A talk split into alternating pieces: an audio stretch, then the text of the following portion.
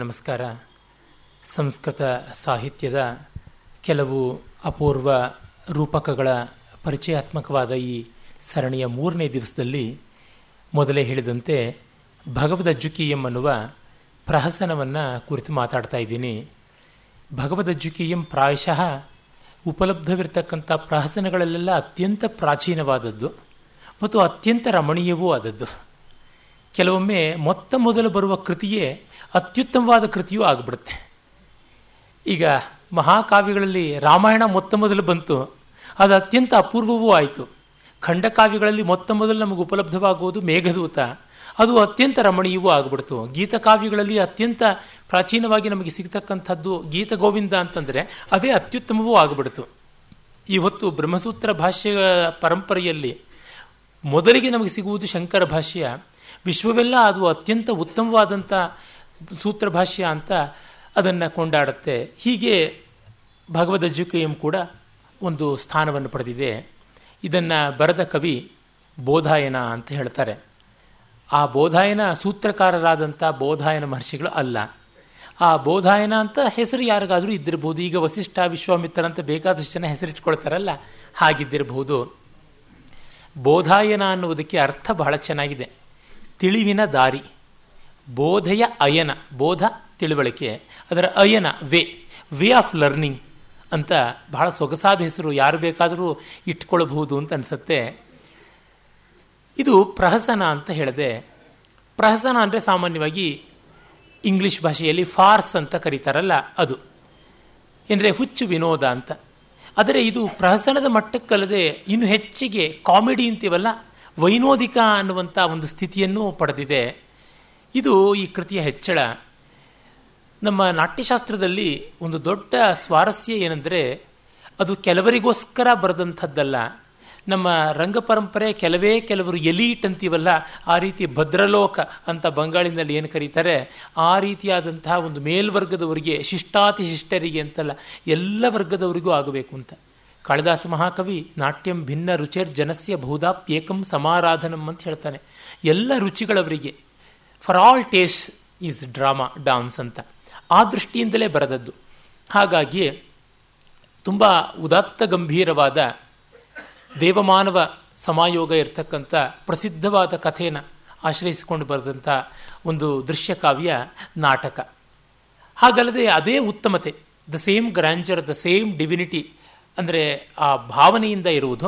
ಆದರೆ ನಮ್ಮ social life reality, grass root ರಿಯಾಲಿಟಿಯಲ್ಲಿ ವಾಸ್ತವದಲ್ಲಿ ಮಾಡಿದ್ದು ಅದು ಸಾಮಾಜಿಕ ಗಂಭೀರ ನಾಟಕ ಅಂಥದ್ದು ಪ್ರಕರಣ ಅಂತ ಅನಿಸಿಕೊಳ್ಳುತ್ತದೆ. ಹಾಗಲ್ಲದೆ ಇನ್ನು ಬೇರೆ ಬೇರೆ ರುಚಿಯವರಿಗೆ ಬೇಕು. ಇವೆರಡೂ ಪರಿಪೂರ್ಣ, ನಾಟಕ ಪ್ರಕರಣ ಪರಿಪೂರ್ಣ. ಅಂದರೆ a historical or mythological play ಅದು ನಾಟಕ, ಸೋಷಿಯಲ್ ಪ್ಲೇ ಅದು ಪ್ರಕರಣ. ಆದರೆ ಎರಡರೊಳಗೂ ಗಾಂಭೀರ್ಯ, ಉದಾತ್ತತೆ, ಭವ್ಯತೆ ಇರಬೇಕು. ಮತ್ತು ನಮಗೆ ಯುದ್ಧದ್ದೇ ಹೆಚ್ಚು ಬೇಕು ಅಂದರೆ ವ್ಯಾಯೋಗ, ಈ ಡಿಶುಮ್ ಸಿನಿಮಾಗಳು ಅಂತಾರಲ್ಲ ಆ ರೀತಿಯಾಗಿ. ಹಾಗಲ್ಲ ನಮಗೆ ತುಂಬ ವಾಟರ್ ವರ್ಕ್ಸ್, ಕಣ್ಣೀರು ಕರುಣ ಬೇಕು ಅಂತಂದರೆ ಅಂಕ ಇದೆ, ಅಂಕ ಅಂತಕ್ಕಂಥ ಒಂದು. ನಮಗೆ ಬರೀ ಅಲೌಕಿಕವಾದ ದೈವಿ ಆದಂಥದ್ದು ಬೇಕು. ಉದಾಹರಣೆಗೆ ನಮ್ಮ ಯಕ್ಷಗಾನದ ಪರಿಭಾಷೆಯಲ್ಲಿ ಹೇಳೋದಿದ್ರೆ ತೆಂಕುತಿಟ್ಟಿನ ದೇವಿ ಮಹಾತ್ಮೆ, ಆ ರೀತಿಯಾದ ಒಂದು ಯಕ್ಷಗಾನ ಬೇಕು ಅಂದರೆ ಸಮವಕಾರ ಅಂತ ಇದೆ. ಅಲ್ಲಿ ಬರುವುದೆಲ್ಲ ದೇವತೆಗಳು, ರಾಕ್ಷಸರು, ಆ ರೀತಿಯಾದದ್ದು. ನಮಗೆ ಅಲ್ಲಿ ಕೂಡ ಒಂದು ಉಗ್ರೋಗ್ರವಾದಂಥ ಭೀಷಣವಾದದ್ದು ಎಲ್ಲ ಬೇಕು ಅಂತಂದರೆ ಡಿಮ, ಆ ಥರದ್ದೊಂದು ಇದೆ. ನಮಗೆ ಹಾಗೆಲ್ಲ ಬೇಡಪ್ಪ, ನಮಗೆ ಅನ್ವೇಷಣ ಪ್ರಧಾನವಾಗಿರಬೇಕು, ಸಸ್ಪೆನ್ಸ್ ಇರಬೇಕು, ಇನ್ಕ್ವೈರಿ ಇರಬೇಕು ಅಂತಂದರೆ ಆವಾಗ ಈಹಾಮೃಗ ಅಂತ ಆ ಥರದ್ದು. ನಾಟಕ, ಪ್ರಕರಣ, ವ್ಯಾಯೋಗ, ಸಮವಕಾರ, ಡಿಮ, ಈಹಾಮೃಗ, ಹೀಗಾಯಿತು. ಅಂಕ ಇವೆಲ್ಲ ನಮಗೆ ಬೇಕಾಗಿಲ್ಲ. ನಮಗೆ ಬೇಕಾಗಿರ್ತಕ್ಕಂಥದ್ದು ಬಹಳ ಒಂದು ವಿನೋದ, ಅಂದರೆ ಅತ್ಯುತ್ತಮವಾದಂಥ ಹುಚ್ಚು ವಿನೋದ ಬೇಕು ಅಂತಂದರೆ ಪ್ರಹಸನ.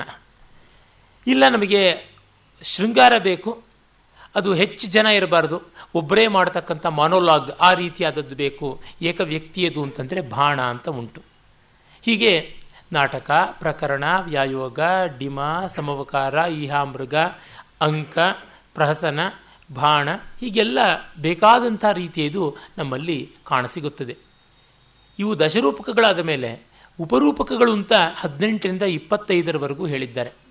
ಈ ಹೊತ್ತಿನ ನೃತ್ಯ ಪರಂಪರೆ ಅಂತ ಏನು ಕರಿತೀವಿ ಅವೆಲ್ಲ ಉಪರೂಪಗಳಲ್ಲಿ ಕಾಣಿಸುತ್ತೆ.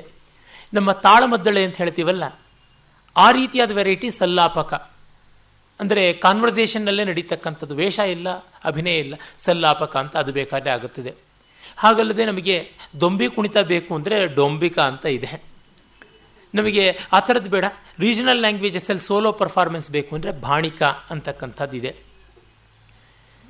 ಹೀಗೆ ರೀಜನಲ್ ಲ್ಯಾಂಗ್ವೇಜಲ್ಲಿ ನಮಗೆ ಮೆನಿ ಕ್ಯಾರೆಕ್ಟರ್ಸ್, ಅನೇಕ ಪಾತ್ರಗಳಿರ್ತಕ್ಕಂಥದ್ದು ಬೇಕಾ, ಹಾಗಿದ್ರೆ ಸಾಟಕ ಅಂತಿದೆ.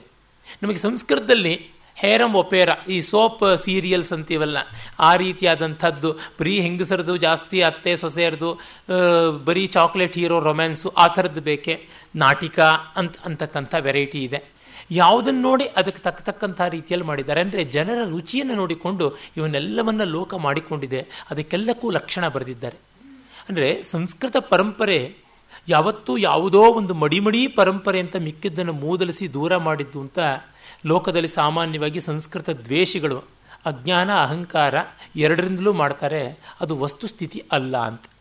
ಇನ್ನು ಪ್ರಾಸನ ಅಂದರೆ ಹೆಸರೇ ಹೇಳುವಂತೆ ಪ್ರಕೃಷ್ಟತೆಯ ಹಸನಂ ಯತ್ರ, ವಿಶೇಷವಾದ ನಗು ಎಲ್ಲಿ ಬರುತ್ತೋ ಅಂಥದ್ದು ಪ್ರಹಸನ ಅಂತ. ಈ ಪ್ರಹಸನ ಎರಡು ರೀತಿಯಾದದ್ದು, ಶುದ್ಧ ಮತ್ತು ಸಂಕೀರ್ಣ ಅಂತ. ಶುದ್ಧ ಅಂದರೆ ಡೀಸೆಂಟ್ ಆಗಿರ್ತಕ್ಕಂಥ ಪ್ರಹಸನ, ಸಂಕೀರ್ಣ ಅಂತಂದರೆ ಯಾವ ರೀತಿಯಾದಂಥ ಜೋಕ್ಸು ಬರ್ಬೋದು, ಅಂದರೆ ಅನಿಯತವಾದದ್ದು, ಸೆನ್ಸಾರ್ ಎಷ್ಟು ಮಾಡಿದ್ರೂ ಸಾಲದು, ಆ ರೀತಿಯಾಗಿರ್ತಕ್ಕಂಥದ್ದು ಹಾಗೂ ಉಂಟು. ಅಂದರೆ ಸಂಸ್ಕೃತದವರಿಗೆ ಮಡಿಯಿಲ್ಲ ಅನ್ನೋದಕ್ಕೆ ಅದೊಂದು ಮತ್ತೆ ಲಕ್ಷಣ ತೋರಿಸ್ತೀನಿ. ಈ ಶುದ್ಧ ಪ್ರಹಸನದಲ್ಲಿ ಯಾರು ಪತ್ರಗಳಾಗಿ ಬರ್ತಾ ಇರ್ತಾರೆ, ಆದರೆ ಸಂಕೀರ್ಣ ಪ್ರಹಸನದಲ್ಲಿ ನಾವು ಸಮಾಜಕ್ಕೆ ಯಾರು ಒಳಿತಲ್ಲ ಅಂತ ಭಾವಿಸ್ತೀವೋ ಅವರೆಲ್ಲ ಬರ್ತಾರೆ. ಅಂದರೆ ವೇಶ್ಯೆಯರು, ಮತ್ತರ್ಗ ಕುಂಟಲ್ಗಿತ್ತಿಯರು, ಹಾರ್ಲೆಟ್ಸ್ ಅಂತ ಏನು ಇಂಗ್ಲೀಷ್ನಲ್ಲಿ ಕರೀತಾರೆ ಅವರು, ಮತ್ತು ಧೂರ್ತ ಸನ್ಯಾಸಿಗಳು, ಆಮೇಲಿಂದ ಲೋಕವಂಚಕರಾದಂಥ ರಾಜಕೀಯದವರು, ಆಮೇಲಿಂದ ವೈದ್ಯಕೀಯ ಚಿಕಿತ್ಸೆ ಮಾಡ್ತೀವಿ ಅಂತ ಹೋಗಿ ಸ್ಮಶಾನಕ್ಕೆ ಕಳಿಸ್ತಕ್ಕಂಥ ಡಾಕ್ಟರ್ಸು, ಹೀಗೆ ಈ ಥರದವ್ರು ತರತರಾವರಿಯಾದಂಥ ಜನಗಳೆಲ್ಲರೂ ಬರ್ತಾರೆ. ಅಂದರೆ ಹಸಿ ಹಸಿ ಸಮಾಜದ ಓರೆ ಕೋರೆಗಳನ್ನೆಲ್ಲ ಅಲ್ಲಿ ಭೂತಗನ್ನಡಿ ಹಾಕಿ ತೋರಿಸ್ತಕ್ಕಂಥದ್ದಾಗುತ್ತೆ. ಈ ಶುದ್ಧದಲ್ಲಿ ಸಾಮಾನ್ಯ ಹಾಗೆಲ್ಲ ಯಾರು ಬರ್ಬೋದು. ಮುಖ್ಯವಾಗಿ ಏನಂದರೆ ಶುದ್ಧದಲ್ಲಿ ಭಾಷೆಯಲ್ಲಿ ಅಶ್ಲೀಲತೆ ಇರೋದಿಲ್ಲ. ಇಲ್ಲಿ ಪ್ರಹಸನದ ಸಂಕೀರ್ಣ ವರ್ಗದಲ್ಲಿ ಭಾಷೆಯಲ್ಲಿ ಅಶ್ಲೀಲತೆ ಇರುತ್ತೆ. ಅದನ್ನು ಸಾರ್ವಜನಿಕವಾಗಿ ಮರ್ಯಾದಸ್ಥರು ಮಾತಾಡೋದೇ ಕಷ್ಟ, ಭಾಷಣ ಮಾಡೋದು ಮತ್ತೂ ಕಷ್ಟ. ಆದರೆ ಕುಟ್ಟುಗುಟ್ಟಾಗಿ ಮನೆಯಲ್ಲಿ ಯಥೇಷ್ಟವಾಗಿ ಅದನ್ನೇ ಜನ ಓದೋದು. ಬೀಚಿಯವರ ಜೋಕ್ ಇದೆಯಲ್ಲ, ಎಂಥದ್ದು ಸ್ವಾಮಿ, ಅದೆಷ್ಟು ಅಶ್ಲೀಲ ಅಂತ ಪುಸ್ತಕ ಮನೆಯಲ್ಲಿ ಹೆಣ್ಣು ಮಕ್ಕಳು ನೋಡಿದ್ರೆ ಗತಿ ಏನು ಅಂತ ಅದಕ್ಕೆ ರಟ್ ಹಾಕಿಬಿಟ್ಟು ಕಠೋಪನಿಷತ್ತು ಅಂತ ಬರೆದಿಟ್ಟೆ ಅಂತ ಹೇಳಿ ಒಂದು ಸ್ವಲ್ಪ ಆದಮೇಲೆ ಅಂದಾಗೆ ಆ ಥರದ್ದೇ ಪುಸ್ತಕ ಇದೆಯಾ, ಅವನೇ ಬರೆದಿದ್ದು, ಅಂಥದ್ದೇ ಆಗಬೇಕು, ಇನ್ನೂ ಸಿಗುತ್ತಾ ಅಂತ ಕೇಳಿದ್ದು ಅಂತ ಈ ರೀತಿ ಆಗುತ್ತೆ. ಮತ್ತೆ ಇಂಥದ್ದನ್ನು ನಾವು ನಮ್ಮ ಪರಿಚಿತರಲ್ಲದೆ ಇರತಕ್ಕಂಥ ಗುಂಪಿನಲ್ಲಿ ನೋಡಬಲ್ಲೆವು, ಕೇಳಬಲ್ಲೆವು. ಪರಿಚಿತರಿರುವಾಗ ಬಹಳ ಕಷ್ಟ ಆಗುತ್ತೆ. ಹಾಗಿರ್ತಕ್ಕಂಥದ್ದು ಸಂಕೀರ್ಣ ವರ್ಗ. ಅಂದರೆ ಗುಂಪಿನಲ್ಲಿ ನಾವು ನೋಡಬಲ್ಲೆವು, ಆ ಗುಂಪು ಯಾರು ಅಂತ ನಮಗೆ ಗೊತ್ತಾಗಬಾರ್ದು, ನಾವು ಯಾರು ಅಂತ ಆ ಗುಂಪಿಗೆ ಗೊತ್ತಾಗಬಾರ್ದು, ಆ ಥರ ಇದ್ದಾಗ ನಾವು ನೋಡಬಲ್ಲೆವು ಅಷ್ಟೇ. ಈ ರೀತಿಯಾದದ್ದು ಅಂಥದ್ದಕ್ಕೂ ಕೂಡ ಸಂಸ್ಕೃತದ ಕಾವ್ಯ ಪರಂಪರೆ ಅವಕಾಶ ಮಾಡಿಕೊಟ್ಟಿದೆ. ನಿಜ ಹೇಳಬೇಕು ಅಂದರೆ ಸಂಸ್ಕೃತ ಕಾವ್ಯ ಪರಂಪರೆಯಷ್ಟು ಸೆಕ್ಯುಲರ್ ಒಳ್ಳೆಯ ಅರ್ಥದಲ್ಲಿ ಇನ್ಯಾವುದೂ ಇಲ್ಲ.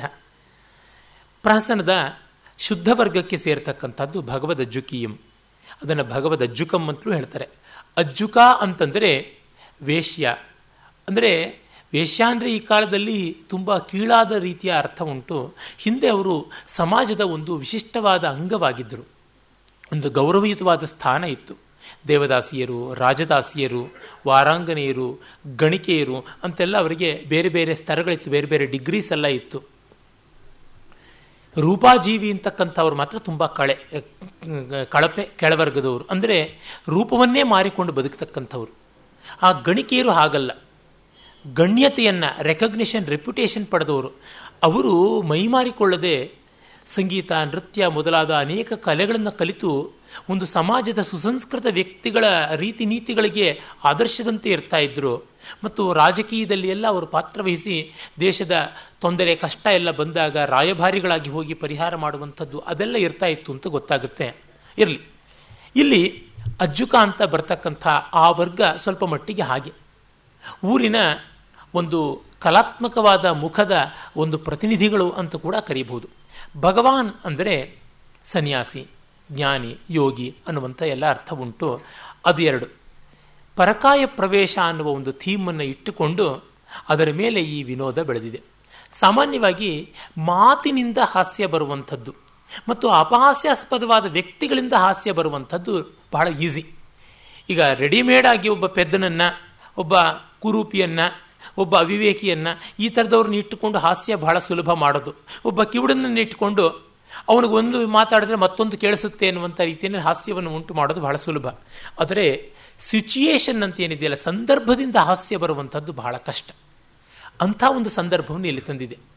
ಅಂದರೆ ಒಬ್ಬ ಗಂಭೀರವಾದ ನಿಜವಾದ ಯೋಗಿಯೊಬ್ಬ ಇರ್ತಾನೆ, ಒಳ್ಳೆಯ ಲಲಿತ ಕಲಾ ಪಾರಂಗತಳಾದಂಥ ವೇಶ್ಯೊಬ್ಬಳಿರ್ತಾಳೆ. ಇಲ್ಲಿ ವಿನೋದಕ್ಕೆ ನಗುವಿಗೇನೂ ಅವಕಾಶ ಇಲ್ಲ, ಅವ್ರವ್ರ ಕೆಲಸ ಅವ್ರವ್ರು ಮಾಡ್ಕೊಂಡು ಹೋಗ್ತಿದ್ದಾರೆ. ಆದರೆ ಇವಳ ಜಾಗದಲ್ಲಿ ಅವನು, ಅವನ ಜಾಗದಲ್ಲಿ ಇವಳು ಬಂದುಬಿಟ್ಟಾಗ ಏನಾಗುತ್ತೆ, ಅದು ನೋಡಿದಾಗ ತಮಾಷೆ, ವಿನೋದ, ಅದು ಪರಕಾಯ ಪ್ರವೇಶದ ಮೂಲಕ ಮಾಡಿದ್ದು. ಅಂದರೆ ಇಲ್ಲಿ ಬಾಡಿ ಆ್ಯಂಡ್ ಸೌಲ್ ಅಂತಿವಲ್ಲ, ದೇಹ ಮತ್ತು ಮನಸ್ಸುಗಳ ವ್ಯಾಪಾರ ಒಂದು ಸಂತುಲನದಲ್ಲಿರಬೇಕು, ಬ್ಯಾಲೆನ್ಸಲ್ಲಿರಬೇಕು. ಹಾಗಿಲ್ಲದೇ ಇದ್ದರೆ ಹುಚ್ಚು ಹಾಸ್ಯ, ಹಾಸ್ಯದ ಮೂಲ ಅನೌಚಿತ್ಯದಲ್ಲೇ ಇದೆ. ಅನೌಚಿತ್ಯವೇ ಹಾಸ್ಯಕ್ಕೆ ಮೂಲ, ಇಂಪ್ರಾಪರಿಟಿ. ಅದಿಲ್ಲದೆ ಇದ್ದಾಗ, ಅಂದರೆ ಔಚಿತ್ಯ ಇಲ್ಲದೆ ಇದ್ದಾಗ ಪಕ್ಕಂತ ನಗು ಬರುತ್ತೆ. ಅದನ್ನು ನಾವಿಲ್ಲಿ ಕಾಣ್ತೀವಿ. ಪ್ರಹಸನ ಸಾಮಾನ್ಯವಾಗಿ 1 to 2 ಅಂಕಗಳವರೆಗೆ ಇರುತ್ತವೆ. ಪಂಚಸಂಧಿಗಳು ಅಂತ ನಾಟ್ಯಶಾಸ್ತ್ರದಲ್ಲಿ ಬರುತ್ತೆ. ಆ 5 ಸಂಧಿಗಳು ನಾಟಕ ಪ್ರಕರಣದಲ್ಲಿರ್ತವೆ. ಮಿಕ್ಕಂತೆ ಒಂದು ಕೆಲವು ಲೋಪ ಆಗುತ್ತವೆ.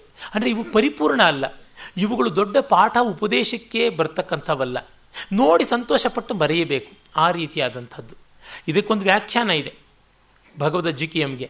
ಆ ಕಾಮೆಂಟ್ರಿನ ಬರೆದಾತ ಬಹಳ ಪ್ರಸಿದ್ಧನಾದಂಥ ಗುರುವಾಯೂರಪ್ಪನ ಮೇಲೆ 1000 ಮಿಕ್ಕಂತಹ ಕಾವ್ಯವನ್ನು ಬರೆದ, ಅಂದರೆ ಸ್ತೋತ್ರ ಕಾವ್ಯ ನಾರಾಯಣೀಯಂ ಬರೆದಂಥ ನಾರಾಯಣ ಭಟ್ಟಾತಿರಿಯ ಶಿಷ್ಯನೇ ಇದಕ್ಕೆ ಒಂದು ವ್ಯಾಖ್ಯಾನ ಬರೆದಿದ್ದಾನೆ. ಅವನು ಇದರೊಳಗೆ ವೇದಾಂತವೂ ಇದೆ ಅಂತ ತೋರಿಸ್ತಾನೆ. ಸ್ವಲ್ಪ ಎಫರ್ಟೆಡ್, ಕಷ್ಟಪಟ್ಟು ಮಾಡಿದ್ದು ಇರಲಿ. ನಾಟಕ ಆರಂಭವಾಗುತ್ತೆ. ಆ ನಾಟಕ ಸೂತ್ರಧಾರನ ವಂದನೆಯಿಂದ ಎಂದಿನಂತೆ ಮೊದಲಾಗುತ್ತೆ. ತ್ವಂಪಾತು ಲಕ್ಷಣಾಢ್ಯ ಸುರವರ ಮುಕುಟೇಂದ್ರ ಚಾರು ಮಣಿಘೃಷ್ಟ ರಾವಣ ನಮಿತಾಂಗುಷ್ಟೋ ರುದ್ರಸ್ಯ ಸದಾರ್ಚಿತ ಪಾದ ಅಂತ. ರಾವಣಾಸುರನ ಕಿರೀಟ ಕಾಂತಿ ನೀರಾಜನದಿಂದ ನೀರಾಜಿತವಾದಂತಹ ಆ ಮಹಾದೇವನ ಪಾದ ಪದ್ಮಗಳ ತುದಿ ನಮಗೆ ಅನುಗ್ರಹವನ್ನು ಮಾಡಲಿ, ಒಳ್ಳೆಯದನ್ನು ಮಾಡಲಿ ಅಂತ ನಾನು ಮೊದಲಿಂದಲೂ ಹೇಳ್ತಾ ಇದ್ದೀನಿ. ನೆನ್ನೆಯೂ ಅದನ್ನು ಪ್ರಸ್ತಾವಿಸಿದ್ದೆ. ಸಂಸ್ಕೃತ ನಾಟಕಗಳ ನಾಂದಿ ಪದ್ಯದಲ್ಲಿ ಶಿವನ ಸ್ತುತಿ ಅತಿಶಯವಾಗಿರುತ್ತೆ ಅಂತ. ಇಲ್ಲಿಯೂ ಅದು ತಾನೇ ತಾನಾಗಿ ಬಂದಿದೆ. ಸೂತ್ರಧಾರ ಬಂದು ವಿದೂಷಕನ ಜೊತೆ ಮಾತಾಡ್ತಾನೆ. ಸಾಮಾನ್ಯ ಸೂತ್ರಧಾರ ನಟಿಯ ಜೊತೆಗೋ ಅಥವಾ ಅವನ ಸಹಚಾರಿ ಒಬ್ಬ ಇರ್ತಾನೆ, ಪಾರಿಪಾರ್ಶ್ವಕ ಅಂತ, ಅವನ ಜೊತೆ ಮಾತಾಡಿ ನೇರವಾಗಿ ನಾಟಕಕ್ಕೆ ಬರ್ತಾನೆ. ಇಲ್ಲಿ ವಿದೂಷಕ ಇದ್ದಾನೆ. ಹಾಸ್ಯದ ನಾಟಕವಾದ್ದರಿಂದ ಹಾಸ್ಯಕ್ಕೆ ಒತ್ತು ಕೊಡೋ ರೀತಿಯಲ್ಲಿ ಒಬ್ಬ ವಿದೂಷಕ ಬಂದು ಮಾತನಾಡಿ ಈ ಹೊತ್ತಿನ ನಾಟಕ ಎಂಥದ್ದು ಅನ್ನೋದನ್ನು ಹೇಳ್ತಾನೆ. ಪರಿವ್ರಾಜಕ, ಪರಿವ್ರಾಟ್ ಅಂದರೆ ಎಲ್ಲ ಕಡೆ ಓಡಾಡ್ತಾನೆ. ಸನ್ಯಾಸಿಗಳು ಒಂದು ಕಡೆ ನೆಲೆ ನಿಲ್ಲಬಾರದು ಅಂತ. ಒಂದು ಕಡೆ ನೆಲೆ ನಿಂತರೆ ಅವರಿಗೆ ಮೋಹ ಬರುತ್ತೆ. ಅಶ್ವಸ್ಥನಿಕರಾಗಿ ನಾಳೆ ಏನು ಅಂತ ಗೊತ್ತಿಲ್ಲದೆ ಗ್ರಾಮೈಕರಾತ್ರಶ್ಚರೇತ್, ಒಂದೊಂದು ಊರಲ್ಲಿ ಒಂದೊಂದು ರಾತ್ರಿ ಮಾತ್ರ ಇರಬೇಕು, ಸ್ಥಳ ವ್ಯಾಮೋಹ ಬರಬಾರ್ದು ಅಂತ. ಹಾಗೆ ಅವರು ಲೋಹದ ಪಾತ್ರೆಗಳನ್ನು ಇಟ್ಟುಕೊಳ್ಳಬಾರ್ದು, ಯಾಕೆಂದರೆ ಅದು ಪರ್ಮನೆಂಟ್ ಆಗಿಬಿಡುತ್ತೆ. ಪರ್ಮನೆನ್ಸ್ ಅಂತ ಯಾವುದಿರುತ್ತೆ ಅದರ ಮೇಲೆ ಮೋಹ ಬರುತ್ತೆ. ಒಡೆಯುವಂಥ ಮಡಕೆ ಇಟ್ಕೊಂಡ್ರೆ ಒಡೆದ್ರೆ ದುಃಖ ಆಗೋಲ್ಲ, ಒಡೆಯೋಕ್ಕೆ ಇರೋದು ಮಡಕೆ ಅಂತ ಬೇಜಾರಾಗೋದಿಲ್ಲ ಅಂತ. ಆ ಥರದ ಪರಿವ್ರಾಜಕ. ಅವನಿಗೊಬ್ಬ ಶಿಷ್ಯ ಶಾಂಡಿಲ್ಯ. ಆ ಶಾಂಡಿಲ್ಯ ಪರಿವ್ರಾಜಕನಿಗೆ ತಕ್ಕ ಶಿಷ್ಯ ಅಲ್ಲ. ಪರಿವ್ರಾಜಕ ಏನೋ ಗುರು, ತುಂಬ ದೊಡ್ಡ ಜ್ಞಾನಿ, ವೇದಾಂತ ಚೆನ್ನಾಗಿ ಬಲ್ಲಂಥವನು, ಸಾಂಖ್ಯ ಬೌದ್ಧ ಇವುಗಳನ್ನು ಅರ್ಥ ಮಾಡಿಕೊಳ್ಳಬಲ್ಲವನು, ಅವನು ಯೋಗಸಿದ್ಧಿಯನ್ನೆಲ್ಲ ಪಡೆದಂಥವನು. ಪಾತಂಜಲ ಯೋಗಸೂತ್ರಗಳಲ್ಲಿ ಮಹಾಸಿದ್ಧಿಗಳು ಅಂತ ಹೇಳ್ತಾರೆ, ಅದರೊಳಗೆ ಒಂದು ಪರಕಾಯ ಪ್ರವೇಶ. ಅದೆಲ್ಲ ಅವನಿಗೆ ವಶವಾಗಿದೆ. ಆದರೆ ಅವನು ಯಾವುದನ್ನು ಮಿಸ್ಯೂಸ್ ಮಾಡೋದಿಲ್ಲ. Is a very serious character ಅವನು. ಈ ಶಾಂಡಿಲ್ಯ ಅನ್ನೋ ಶಿಷ್ಯನನ್ನು ಪಾಪ ಉದ್ಧಾರ ಮಾಡಬೇಕು ಅಂತ ಪಾಠ ಹೇಳ್ತೀನಿ ಅಂತ. ಅವನಾದರೂ ಬಂದಿರುವಂಥದ್ದು ಏನಂತಂದರೆ, ಬೋಹೋ ಪ್ರಥಮಮೇವ ಅಹಂ ಕರಟಕ ಶೇಷ ಸಮೃದ್ಧೆ ನಿರಕ್ಷರ ಪ್ರಕ್ಷಿಪ್ತ ಜಿಹ್ವೆ ಕಂಠಪ್ರಸಕ್ತ ಯಜ್ಞೋಪವೀತೆ ಬ್ರಾಹ್ಮಣ್ಯ ಮಾತ್ರ ಪರಿತುಷ್ಟೇ ಕುಲೆ ಪ್ರಸೂತಃ. ಇವನು ಯಾವ ಥರದ ಕುಲದಲ್ಲಿ ಹುಟ್ಟಿದ್ದ ಅಂತಂದರೆ ಚಿಪ್ಪು ಬಿಟ್ಟು ಮತ್ತಿನ್ನೇನೂ ಇಲ್ಲ ಮನೆಯಲ್ಲಿ. ನಾಲಿಗೆಯಲ್ಲಿ ನಿರಕ್ಷರ ಬಿಟ್ಟು ಇನ್ನೇನೂ ಇಲ್ಲ. ಬ್ರಾಹ್ಮಣ ಏನು ಅಂದರೆ ಕೊರಳಿಗೆ ಯಜ್ಞೋಪವೀತ ಇದೆ, ಅದು ಬಿಟ್ಟರೆ ಇನ್ನೇನೂ ಇಲ್ಲ. ಬ್ರಾಹ್ಮಣ್ಯದ ಏನೂ ಇಲ್ಲ. ಆ ಥರದ ಒಂದು ಮನೆಯಲ್ಲಿ ಹುಟ್ಟಿದ್ದು. ತಥೋ ದ್ವಿತೀಯಮಸ್ಮಾಕಂ ಗೇಹೆ ಅಶನನಾಶೇನ ಬುಭುಕ್ಷಿತಃ ಪ್ರಾತರಶನ ಲೋಭೇನ ಶಾಕ್ಯಶ್ರಮಣಕಂ ಪ್ರವ್ರಜಿತೋಸ್ಮಿ. ಹೊಟ್ಟೆಗೇನೂ ಇಲ್ಲ, ಮನೆಯಲ್ಲಿ ಒಂದೊತ್ತು ಬಿಟ್ಟು ಇನ್ನೊಂದಕ್ಕೆ ಗತಿ ಇಲ್ಲ. ಅದಕ್ಕೋಸ್ಕರ ಬೌದ್ಧ ಭಿಕ್ಷುವಾದರೆ ವಿಹಾರಗಳಲ್ಲಿ, ಬೌದ್ಧ ವಿಹಾರಗಳಲ್ಲಿ ಬೇಕಾದಷ್ಟು ಊಟ ಹಾಕ್ತಾರೆ ಅಂತ ಅಲ್ಲಿಗೆ ಹೋಗಿಬಿಟ್ಟಿದ್ದು ಅಂತ ಹೊಟ್ಟೆಪಾಡಗೋಸ್ಕರ ಸನ್ಯಾಸಿಯಾಗಿದ್ದು. ನನಗೆ ಜ್ಞಾಪಕ ಬರುತ್ತೆ, ನನ್ನ ಪರಿಚಿತರೊಬ್ಬರು ಅವರ ಬಾಲ್ಯದ ಬಡತನ ಹೇಳ್ತಾಯಿದ್ರು. ಇಷ್ಟು ಬಡತನ ಅಂತಂದರೆ ಪಾಪ, ಅವರ ತಮ್ಮನಿಗೆ ಒಮ್ಮೆ ಜ್ವರ ಬಂದಾಗ ಗಂಜಿಗೆ ಅಂತ ಅವ್ರ ತಾಯಿ ಗಂಜಿ ಕಾಯಿಸಿ ಒಂದು ಸ್ವಲ್ಪ ಹಾಲು, ಒಂದು ಸ್ವಲ್ಪ ಸಕ್ಕರೆ ಹಾಕಿ ರವೆ ಗಂಜಿ ಮಾಡ್ತಾಯಿದ್ರೆ ದೊಡ್ಡದಾಗಿ ಅಳೋಕ್ಕೆ ಶುರು ಮಾಡಿಬಿಟ್ಟಂತೆ ತಮ್ಮ. ಯಾಕೆ ಕಳ್ತಿದ್ದೆ ಅಂದರೆ, ಅಷ್ಟೇನಾ ಗಂಜಿ ಮಾಡೋದು, ಇನ್ನೂ ಜಾಸ್ತಿ ಮಾಡು, ಪಾಯಸ ಅಂತೂ ನಮಗೆ ಕೊಡೋಲ್ಲ, ಗಂಜಿ ಆದರೂ ಜಾಸ್ತಿ ಕೊಡು ಅಂತ. ಪಾಪ ಬಡತನ ಆ ರೀತಿಯಾಗಿ ಮಾಡಿಸುತ್ತೆ. ಹಾಗಾಗಿ ಹೊಟ್ಟೆ ಪಾಡಗೋಸ್ಕರ ಏನಾದರೂ ಪರವಾಗಿಲ್ಲ, ಹೊಟ್ಟೆ ತುಂಬ ಕೊಡೋ ದೇವರು ಯಾರಾದರೆ ಏನು ಅಂತ ಅವನು ಬೌದ್ಧನಾಗೋದಕ್ಕೆ ಹೋಗಿದ್ದ. ಆಮೇಲೆ ತತಸ್ತಸ್ಮಿನ್ ದಾಸ್ಯಾಹ ಪುತ್ರಾಣಾಂ ಏಕಕಾಲ ಭಕ್ತತ್ವೇನ ಬುಭುಕ್ಷಿತಸ್ತಮಪಿ ವಿಸೃಜ್ಯ ಚೀವರಂ ಚಿತ್ವಾ ಪಾತ್ರಂ ಪ್ರತೋಲ್ಯ ಛತ್ರಮಾತ್ರಂ ಗೃಹೀತ್ವಾ ನಿರ್ಗತೋಸ್ಮಿ. ತತಃ ತೃತೀಯಮಸ್ಯ ದುಷ್ಟಾಚಾರ್ಯಸ್ಯ ಭಾಂಡಭಾರ ಗರ್ದಭಃ ಸಮೃತ್ತಃ. ಆಮೇಲೆ ಅಲ್ಲಿ ಬೌದ್ಧರಲ್ಲಿ ಕೂಡ ಒಂದೇ ಹೊತ್ತಿನ ಊಟ, ಮಧ್ಯಾಹ್ನದೊತ್ತು, ಅಂದರೆ ಸೂರ್ಯ ನಡುನೆತ್ತಿಯಿಂದ ಈಚೆ ಕಡೆಗೆ ಬರಬೇಕು. ಆಮೇಲೆ ಪಿಂಡಪಾತ ಕಾಲ ಅಂತ ಕರೀತಾರೆ, ಆಗ ಭಿಕ್ಷಾಪಾತ್ರೆ ತೊಗೊಂಡು ಹೋಗ್ಬಿಟ್ಟು ಭಿಕ್ಷೆ ಎತ್ತಿ ಬರಬೇಕು. ಹೀಗಾಗಿ ಇಲ್ಲಿ ಬಂದರೂ ಒಂದೇ ಹೊತ್ತು ಊಟ, ಅದಕ್ಕೋಸ್ಕರವಾಗ ಭಿಕ್ಷಾಪಾತ್ರೆನೇ ಎತ್ತಿ ಒಗಾಯಿಸಿಬಿಟ್ಟಿದ್ದನೂ ಅವನು ಮತ್ತೆ ಬರ್ತಾನೆ.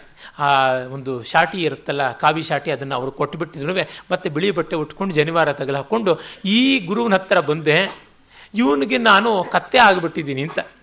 ಭಾಂಡಭಾರ ಗರ್ಧಭ ಸಮೃತ್ತ ಅಂತ ಇವನ ಗ್ರಂಥಗಳನ್ನು, ಇವನ ಕಾವಿ ಶಾಟಿನ, ಇದನ್ನೆಲ್ಲ ಹೊರೋದಕ್ಕೆ ನಾನೊಬ್ಬ ಕತ್ತೆ ಆಗಿಬಿಟ್ಟೆ.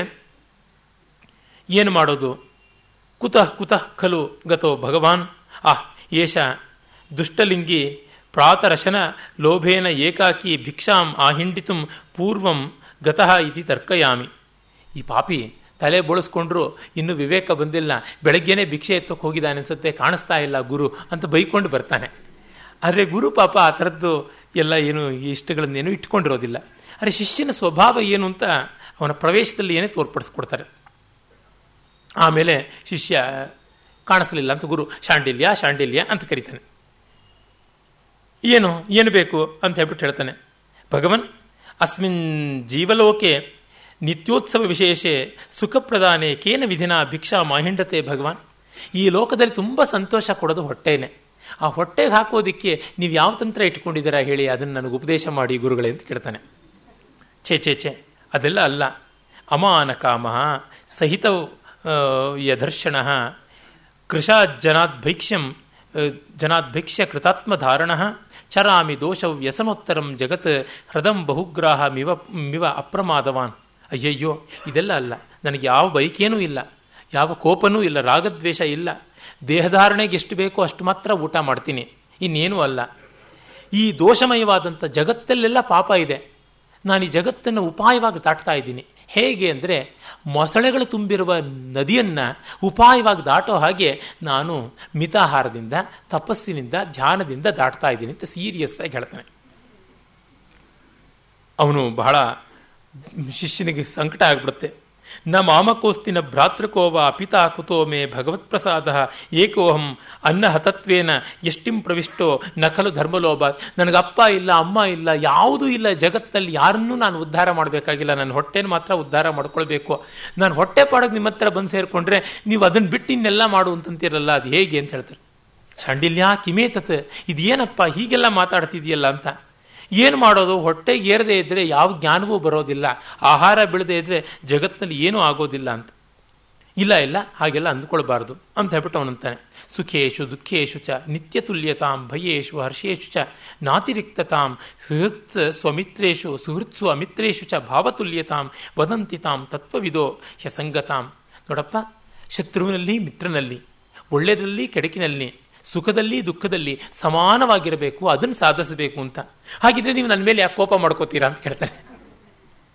ಭಗವನ್ ಕಲು ತಾವತ್ ಕಸ್ಮಾನ್ ಮೇ ಕುಪ್ಯತಿ, ನನ್ನನ್ನು ಕಂಡು ಆಗಾಗ ಈಗಾಗೆಲ್ಲ ರೇಗ್ತಿರಲ್ಲ ಯಾತಕ್ಕೆ ಅಂತ.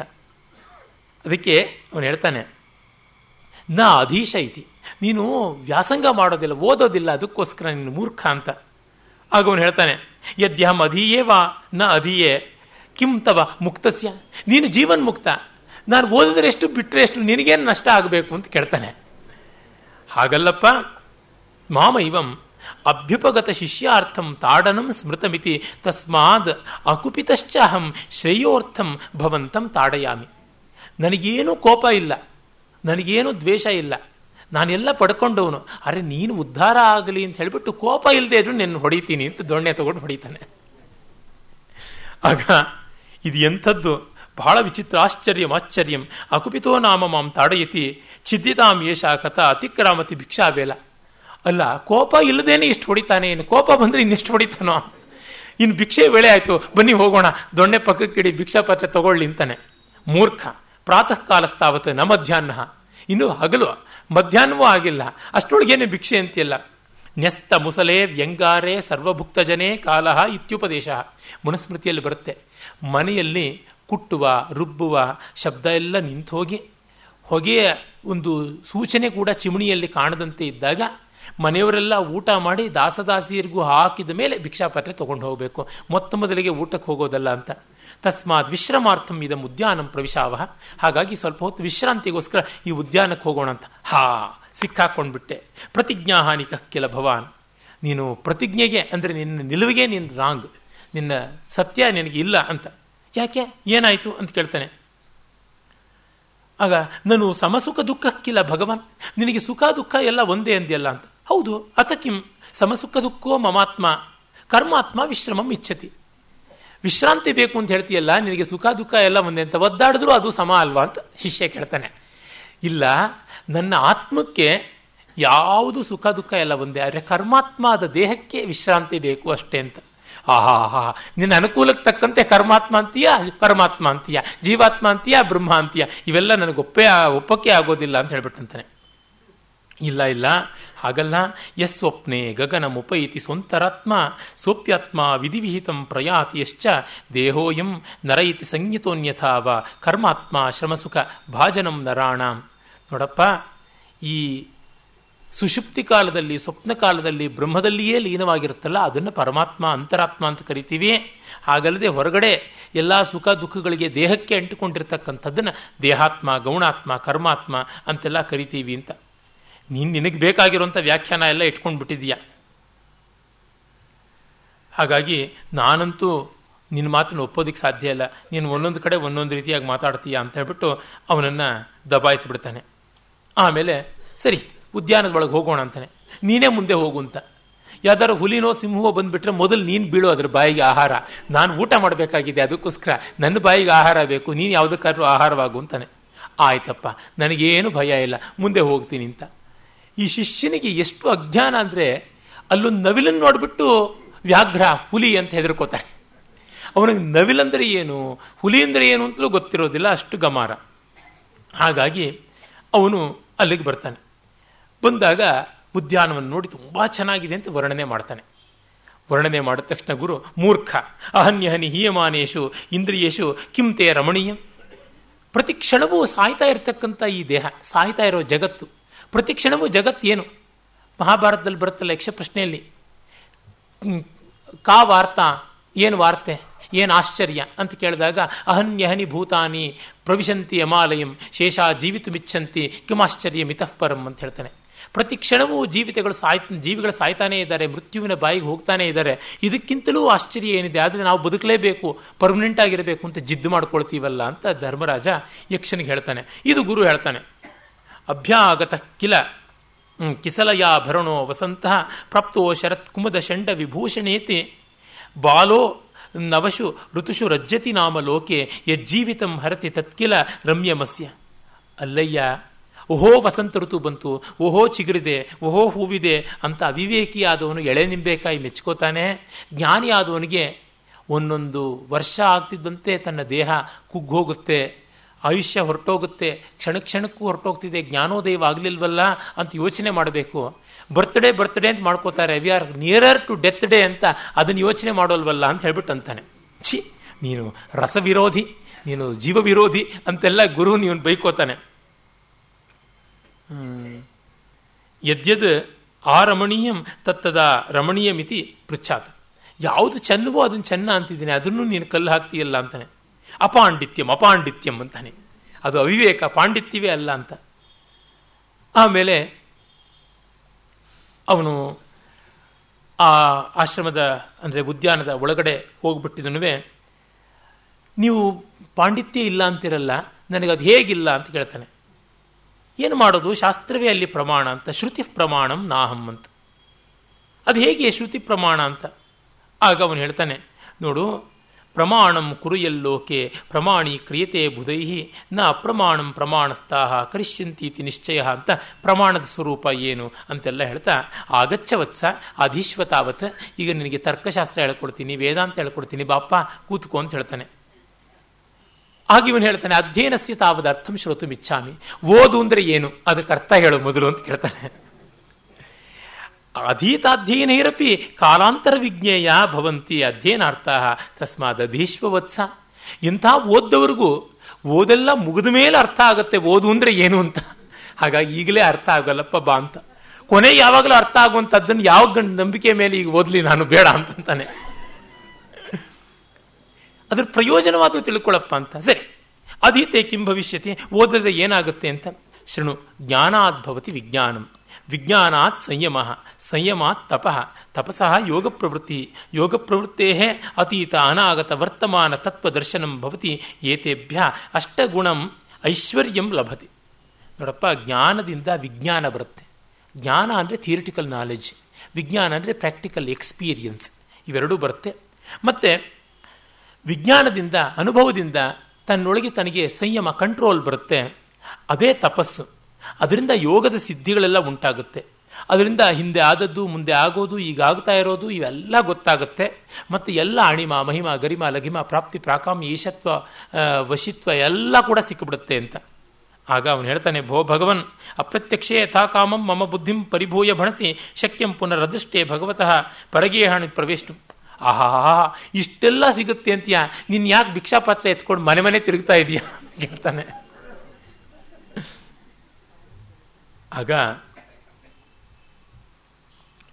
ನೋಡು, ನನಗಂತೂ ಬೇಕಾಗಿರೋದು ಇಷ್ಟೇ, ಅವನು ಹೇಳ್ತಾನೆ, ನನಗಂತೂ ಇಷ್ಟೇ ಬೇಕಾಗಿರೋದು. ಮಮ ಅಭಿಪ್ರೇತಂ ಶಾಕ್ಯಶ್ರಮಣಕಾನಾಂ ಕಾರಣಾತ್ ಸುಸಾಧಿತಾನಿ ಸಂಘಪ್ರಯುಕ್ತಾನಿ ಭೋಜನಾನಿ ಅಶಿತಂ. ನಾನು ಬೌದ್ಧ ಭಿಕ್ಷುವಾಗಿ ಹೋಗಿದ್ದು ಹೊಟ್ಟೆ ಪಾಡಿಗೆ, ಅದಿಲ್ಲ ಅಂತ ಇಲ್ಲಿಗೆ ಬರ್ತಾ ಇರೋದು ಅಂತ. ಅದಕ್ಕೆ ಅವನು ಹೇಳ್ತಾನೆ, ತುಂಬ ತಪ್ಪಾಯ್ತಪ್ಪ, ಅಕಾಲ್ಯಂ ವರ್ತತೆಯ ಲೋಭ, ನೀನು ಅವಿವೇಕ ಮಾಡಿದ್ದೀಯಾ ಅಂತ. ಮತ್ತು ನೀನೇನು ಮಹಾಕಾರಣಕ್ಕೆ ತಲೆ ಬೋಳಿಸ್ಕೊಂಡ್ಯಾ ಅಂತ ಕೇಳ್ತಾನೆ. ಹಾಗೆಲ್ಲ ಅನ್ನಬಾರ್ದು ನೀನು. ಮಹಾತ್ಮಭಿ ಸೇವಿತ ಪೂಜಿತಂ ದ್ವಿಜೈಹಿ ಸುರಾಸುರಾಣಾಮಪಿ ಬುದ್ಧಿ ಸಮ್ಮತಂ ಅವಾರ್ಯಂ ಅಕ್ಷೋಭ್ಯಂ ಅಚಿಂತ್ಯಂ ಅವ್ಯಯಂ ಮಹನ್ಮಯ ಯೋಗಫಲಂ ನಿಷೇವ್ಯತೆ. ನಾನು ಯೋಗಫಲವನ್ನು ಬೇಕಾದಷ್ಟು ಸಂಪಾದಿಸಿದ್ದೀನಿ ಅಂತ. ಭೋ ಭಗವನ್ ಯೋಗೋ ಯೋಗ ಇತಿ ಪ್ರವ್ರಾಜಕಾ ಬಹುಕಂ ಮಂತ್ರೈತೆ ಕೈಯೇಶ ಯೋಗೋ ನಾಮ. ಎಲ್ಲ ತಲೆ ಬೋಳಿಸ್ಕೊಂಡರೂ ಯೋಗ ಯೋಗ ಅಂತ ಹೇಳ್ತಾ ಇರ್ತಾರೆ, ಅದು ಏನದು ಹೇಳಿಬಿಡು ಅಂತ. ಈ ಕಾಲದಲ್ಲಿ ಯೋಗ ಅನ್ನೋರಿಗೆ ಇದು ಬಹಳ ಒಳ್ಳೆಯ ಪ್ರಶ್ನೆಯಾಗಿದೆ. ಈಗಲೂ ಎಲ್ಲ ಇದೇ ಥರ ಇದ್ದಾರೆ. ಅದಕ್ಕೆ ಅವನು ಹೇಳ್ತಾನೆ, ಜ್ಞಾನಮೂಲಂ ತಪಸ್ಸಾರಂ ಸತ್ವಸ್ಥಂ ದ್ವಂದ್ವನಾಶನಂ ಮುಕ್ತಂ ದ್ವೇಷಾಚ್ಛ ರಾಗಾಚ್ಛ ಯೋಗ ಇತ್ಯಭಿಧೀಯತೆ. ಯೋಗ ಅಂದರೆ ಜ್ಞಾನ, ಯೋಗ ಅಂದರೆ ತಪಸ್ಸು, ಯೋಗ ಅಂದರೆ ತನ್ನಲ್ಲಿ ತಾನಿರುವುದು, ಯೋಗ ಅಂದರೆ ಎಲ್ಲ ದ್ವಂದ್ವಗಳ ನಾಶನ, ದ್ವೈತ ಸಾಕ್ಷಾತ್ಕಾರ, ಮತ್ತು ರಾಗದ್ವೇಷಗಳಿಂದ ಮುಕ್ತನಾದ ಜೀವಂತ ಜ್ಞಾನದ ಕೈವಲ್ಯವನ್ನು ಪಡೆದಂಥ ಸ್ಥಿತಿ ಅದು ಯೋಗ ಅಂತ. ತಕ್ಷಣವೇ ಶಾಂಡಿಲ್ಯ ಹೇಳಿಬಿಡ್ತಾನೆ, ಆಹಾರ ಪ್ರಮಾದ ಸರ್ವ ಪ್ರಮಾದ ಇತಿ ಮಂತ್ರಯಮಾಣಾಯ ನಮೋ ಭಗವತೆ ಬುದ್ಧಾಯ. ಆಹಾರ ಕೆಟ್ಟೋಗ್ಬಿಟ್ರೆ ಎಲ್ಲ ಕೆಟ್ಟೋಗ್ಬಿಡುತ್ತೆ ಅಂತ ಹೇಳಿದ್ದಾನೆ ಬುದ್ಧ, ಬುದ್ಧದೇವನಿಗೆ ನಮಸ್ಕಾರ ಅಂತಂತಾನೆ. ಅದು ಬುದ್ಧ ಹೇಳಿದ ಯಾವತ್ತಲ್ಲಿ ಅಂದರೆ, ಇಂದ್ರಿಯಗಳ ಮೂಲಕ ನಮಗೆ ಏನೆಲ್ಲ ಸಿಗುತ್ತೋ ಅದು ಆಹಾರ. ಆಹ್ರಿಯತೆ ಇತ್ಯಾಹಾರ ಅಂತ. What all we take through our senses ಅದು ಆಹಾರ. ಅದು ತಪ್ಪಾಗೋಗ್ಬಿಟ್ರೆ ಎಲ್ಲ ತಪ್ಪಾಗುತ್ತೆ ಅಂತ. ಇವನು ಬೇರೊಂದು ರೀತಿಯಲ್ಲಿ ಊಟ ಮಾತ್ರ ಅಂತ. ಹಾಗಾಗಿ ಬೇಗ ಭಿಕ್ಷೆಗೆ ಹೋಗಬೇಕು, ಬನ್ನಿ ಭಿಕ್ಷೆ ಪಾತ್ರ ತಗೊಳ್ಳಿ ಅಂತ ಹೇಳ್ತಾನೆ. ಶಾಂಡಿಲ್ಯ ಶಾಂಡಿಲ್ಯ ಕಿಮೇತತ್ ಅಂತ ಹೇಳ್ತಾನೆ. ಭಗವನ್ ಕಿಂ ನ ಜಾನಾಸಿ ಪ್ರಥಮವೇ ಅಹಂ ಪ್ರಾತರಾಶ ಲೋಭೇನ ಶಾಕ್ಯಶ್ರಮಣಕಂ ಪ್ರವಜಿತೋಸ್ಮಿ. ಎಷ್ಟು ಸರ್ತಿ ನಾನು ಹೇಳೋದು, ನಾನು ಮೊದಲು ಬೌದ್ಧ ಭಿಕ್ಷುವಾಗಿದ್ದೆ ಹೊಟ್ಟೆಪಾಡಿಗೆ, ನೀವು ಭಿಕ್ಷೆ ಪಾತ್ರ ಎತ್ತಿ ಅಂತಂದರೆ ಎತ್ಕೊಂಡೇ ಬರೋದಿಲ್ಲ ಅಂತ. ಅಸ್ತಿ ಕಿಂಚಿದಪಿ ಜ್ಞಾತಂ, ಏನಾದರೂ ತಿಳ್ಕೊಂಡಿದೆಯಾ ವಸ್ತಿ ಅಸ್ತಿ ಪ್ರಭೂತಮಿ ಅಸ್ತಿ, ಬೇಕಾದಷ್ಟು ಕಲಿತಿದ್ದೀನಿ ಅಂತ. ಎಲ್ಲಿ ಹೇಳು ಅಂತಂದರೆ ಅಷ್ಟೌ ಪ್ರಕೃತಿಯ ಷೋಡಶ ವಿಕಾರ ಆತ್ಮ ಪಂಚವಾಯವ ತ್ರೈಗುಣ್ಯಂ ಮನಃ ಸಂಚರ ಪ್ರತಿಸಂಚರಶ್ಚೇತಿ ಅಂತೆಲ್ಲ ಸಾಂಖ್ಯ ತತ್ವ ಹೇಳೋಕ್ಕೆ ಶುರು ಮಾಡ್ತಾನೆ. ಶಾಂಡಿಲ್ಯ ಶಾಂಡಿಲ್ಯ ಸಾಂಖ್ಯ ಸಮಯ ಏಷ ನ ಶಾಕ್ಯ ಸಮಯ. ಅಲ್ಲಪ್ಪ, ಇದು ಸಾಂಖ್ಯ ದರ್ಶನದ್ದು, ಬೌದ್ಧ ದರ್ಶನದ್ದಲ್ಲ ಅಂತ. ಬುಭುಕ್ಷಯ ಬೋಧನಗತಯ ಚಿಂತೆಯ ಅನ್ಯಚಿಂತಿತಂ ಅನ್ಯದ್ ಮಂತ್ರಿತಂ. ಹೊಟ್ಟೆ ಕಾಯ್ತಾ ಇದೆ, ನಾನು ಆಲೋಚನೆ ಮಾಡಿದ್ದೊಂದು, ಬಾಯಿಂದ ಬರೋದೊಂದು. ಹೊಟ್ಟೆ ತುಂಬ ಸರಿಯಾಗಿದ್ದರೆ ಎಲ್ಲ ಸರಿಯಾಗಿ ಬರುತ್ತೆ. ಈಗ ನೋಡಿ ಸ್ವಲ್ಪ ಜ್ಞಾಪಿಸ್ಕೊಂಡು ಹೇಳ್ತೀನಿ ಅಂತ ಹೇಳಿಬಿಟ್ಟು, ಪ್ರಾಣಾತಿಪಾತಾದ್ ವಿರಮಣಂ ಶಿಕ್ಷಾಪದಂ ಅದತ್ತ ದಾನಾದ್ ವಿರಮಣಂ ಶಿಕ್ಷಾಪದಂ ಅಬ್ರಹ್ಮಚರ್ಯಾದ್ ವಿರಮಣಂ ಶಿಕ್ಷಾಪದಂ ಮುಧಾವಾದಾದ್ ವಿರಮಣಂ ಶಿಕ್ಷಾಪದಂ ವಿಕಾಲ ಭೋಜನಾದ್ ವಿರಮಣಂ ಶಿಕ್ಷಾಪದಂ. ಸುಮ್ಮನೆ ದೇಹವನ್ನು ದಂಡಿಸದೇ ಇರೋದು ಒಂದು ಯೋಗ್ಯ ಲಕ್ಷಣ. ಮತ್ತು ಯಾರಿಂದಲೂ ಹೆಚ್ಚಾದದ್ದನ್ನು ಪಡ್ಕೊಳ್ಬಾರ್ದು, ನಿರೀಕ್ಷೆಯಿಂದ ದಾನ ಮಾಡಬಾರ್ದು, ಅದು ಒಂದು ತತ್ವ. ಮತ್ತು ಬ್ರಹ್ಮಚರ್ಯೆಯನ್ನು ಬಿಡದೇ ಇರತಕ್ಕಂಥದ್ದು ಒಂದು ತತ್ವ, ಸುಮ್ಮನೆ ಹರಟದೇ ಇರತಕ್ಕಂಥದ್ದು ಒಂದು ತತ್ವ, ಹಾಗೆ ಸರಿಯಾದ ಹೊತ್ತಿಗೆ ಊಟ ಮಾಡುವುದು ಒಂದು ತತ್ವ ಅಂತ ಅದು ಹೇಳ್ತಾನೆ. ಆಗ ತತ್ಕ್ಷಣ ಶಾಂಡಿಲ್ಯ ಸ್ವಸಮಯಂ ಅತಿಕ್ರಮ್ಯ ಪರಸಮಯಂ ವಕ್ತು ನಾರ್ಹತಿ ಭವಾನ್. ಅಲ್ಲ, ನಮ್ಮ ವೇದಾಂತ ಬಿಟ್ಟುಬಿಟ್ಟು ಬೌದ್ಧ ಎಲ್ಲ ಹೇಳೋದು ತಪ್ಪು ತಪ್ಪು ಅಂತಂತಾನೆ. ಅಸ್ಮಾಕಂ ಬುದ್ಧಂ ಧರ್ಮಂ ಸಂಘಂ ಶರಣಂ ಗಚ್ಚಾಮಿ ಅಂತಂದ್ಬಿಡ್ತಾನೆ. ಇಲ್ಲ ಇಲ್ಲ, ಇದನ್ನು ಬಿಟ್ಬಿಡು ಅಂತ. ಆಗ ಅವನು ಹೇಳ್ತಾನೆ, ಭಗವನ್ ಅಹಂ ಸುಸಮಾಹಿತ ಬೋಧನಂ ಚಿಂತೆಯಾಮಿ. ನನಗೆ ಯಾವ್ರ ಬಗ್ಗೆನೂ ಶ್ರದ್ಧೆ ಇಲ್ಲ, ಹೊಟ್ಟೆಪಾಡಿನ ಬಗ್ಗೆ ಮಾತ್ರ ಶ್ರದ್ಧೆ. ಯಾವ ದೇವರು ಅನ್ನ ಕೊಡ್ತಾನೋ ಅದೇ ಸಾಕು, ಇನ್ನೇನು ಬೇಕಾಗಿಲ್ಲ ಅಂತ ಹೇಳ್ಬಿಟ್ಟಂತಾನೆ.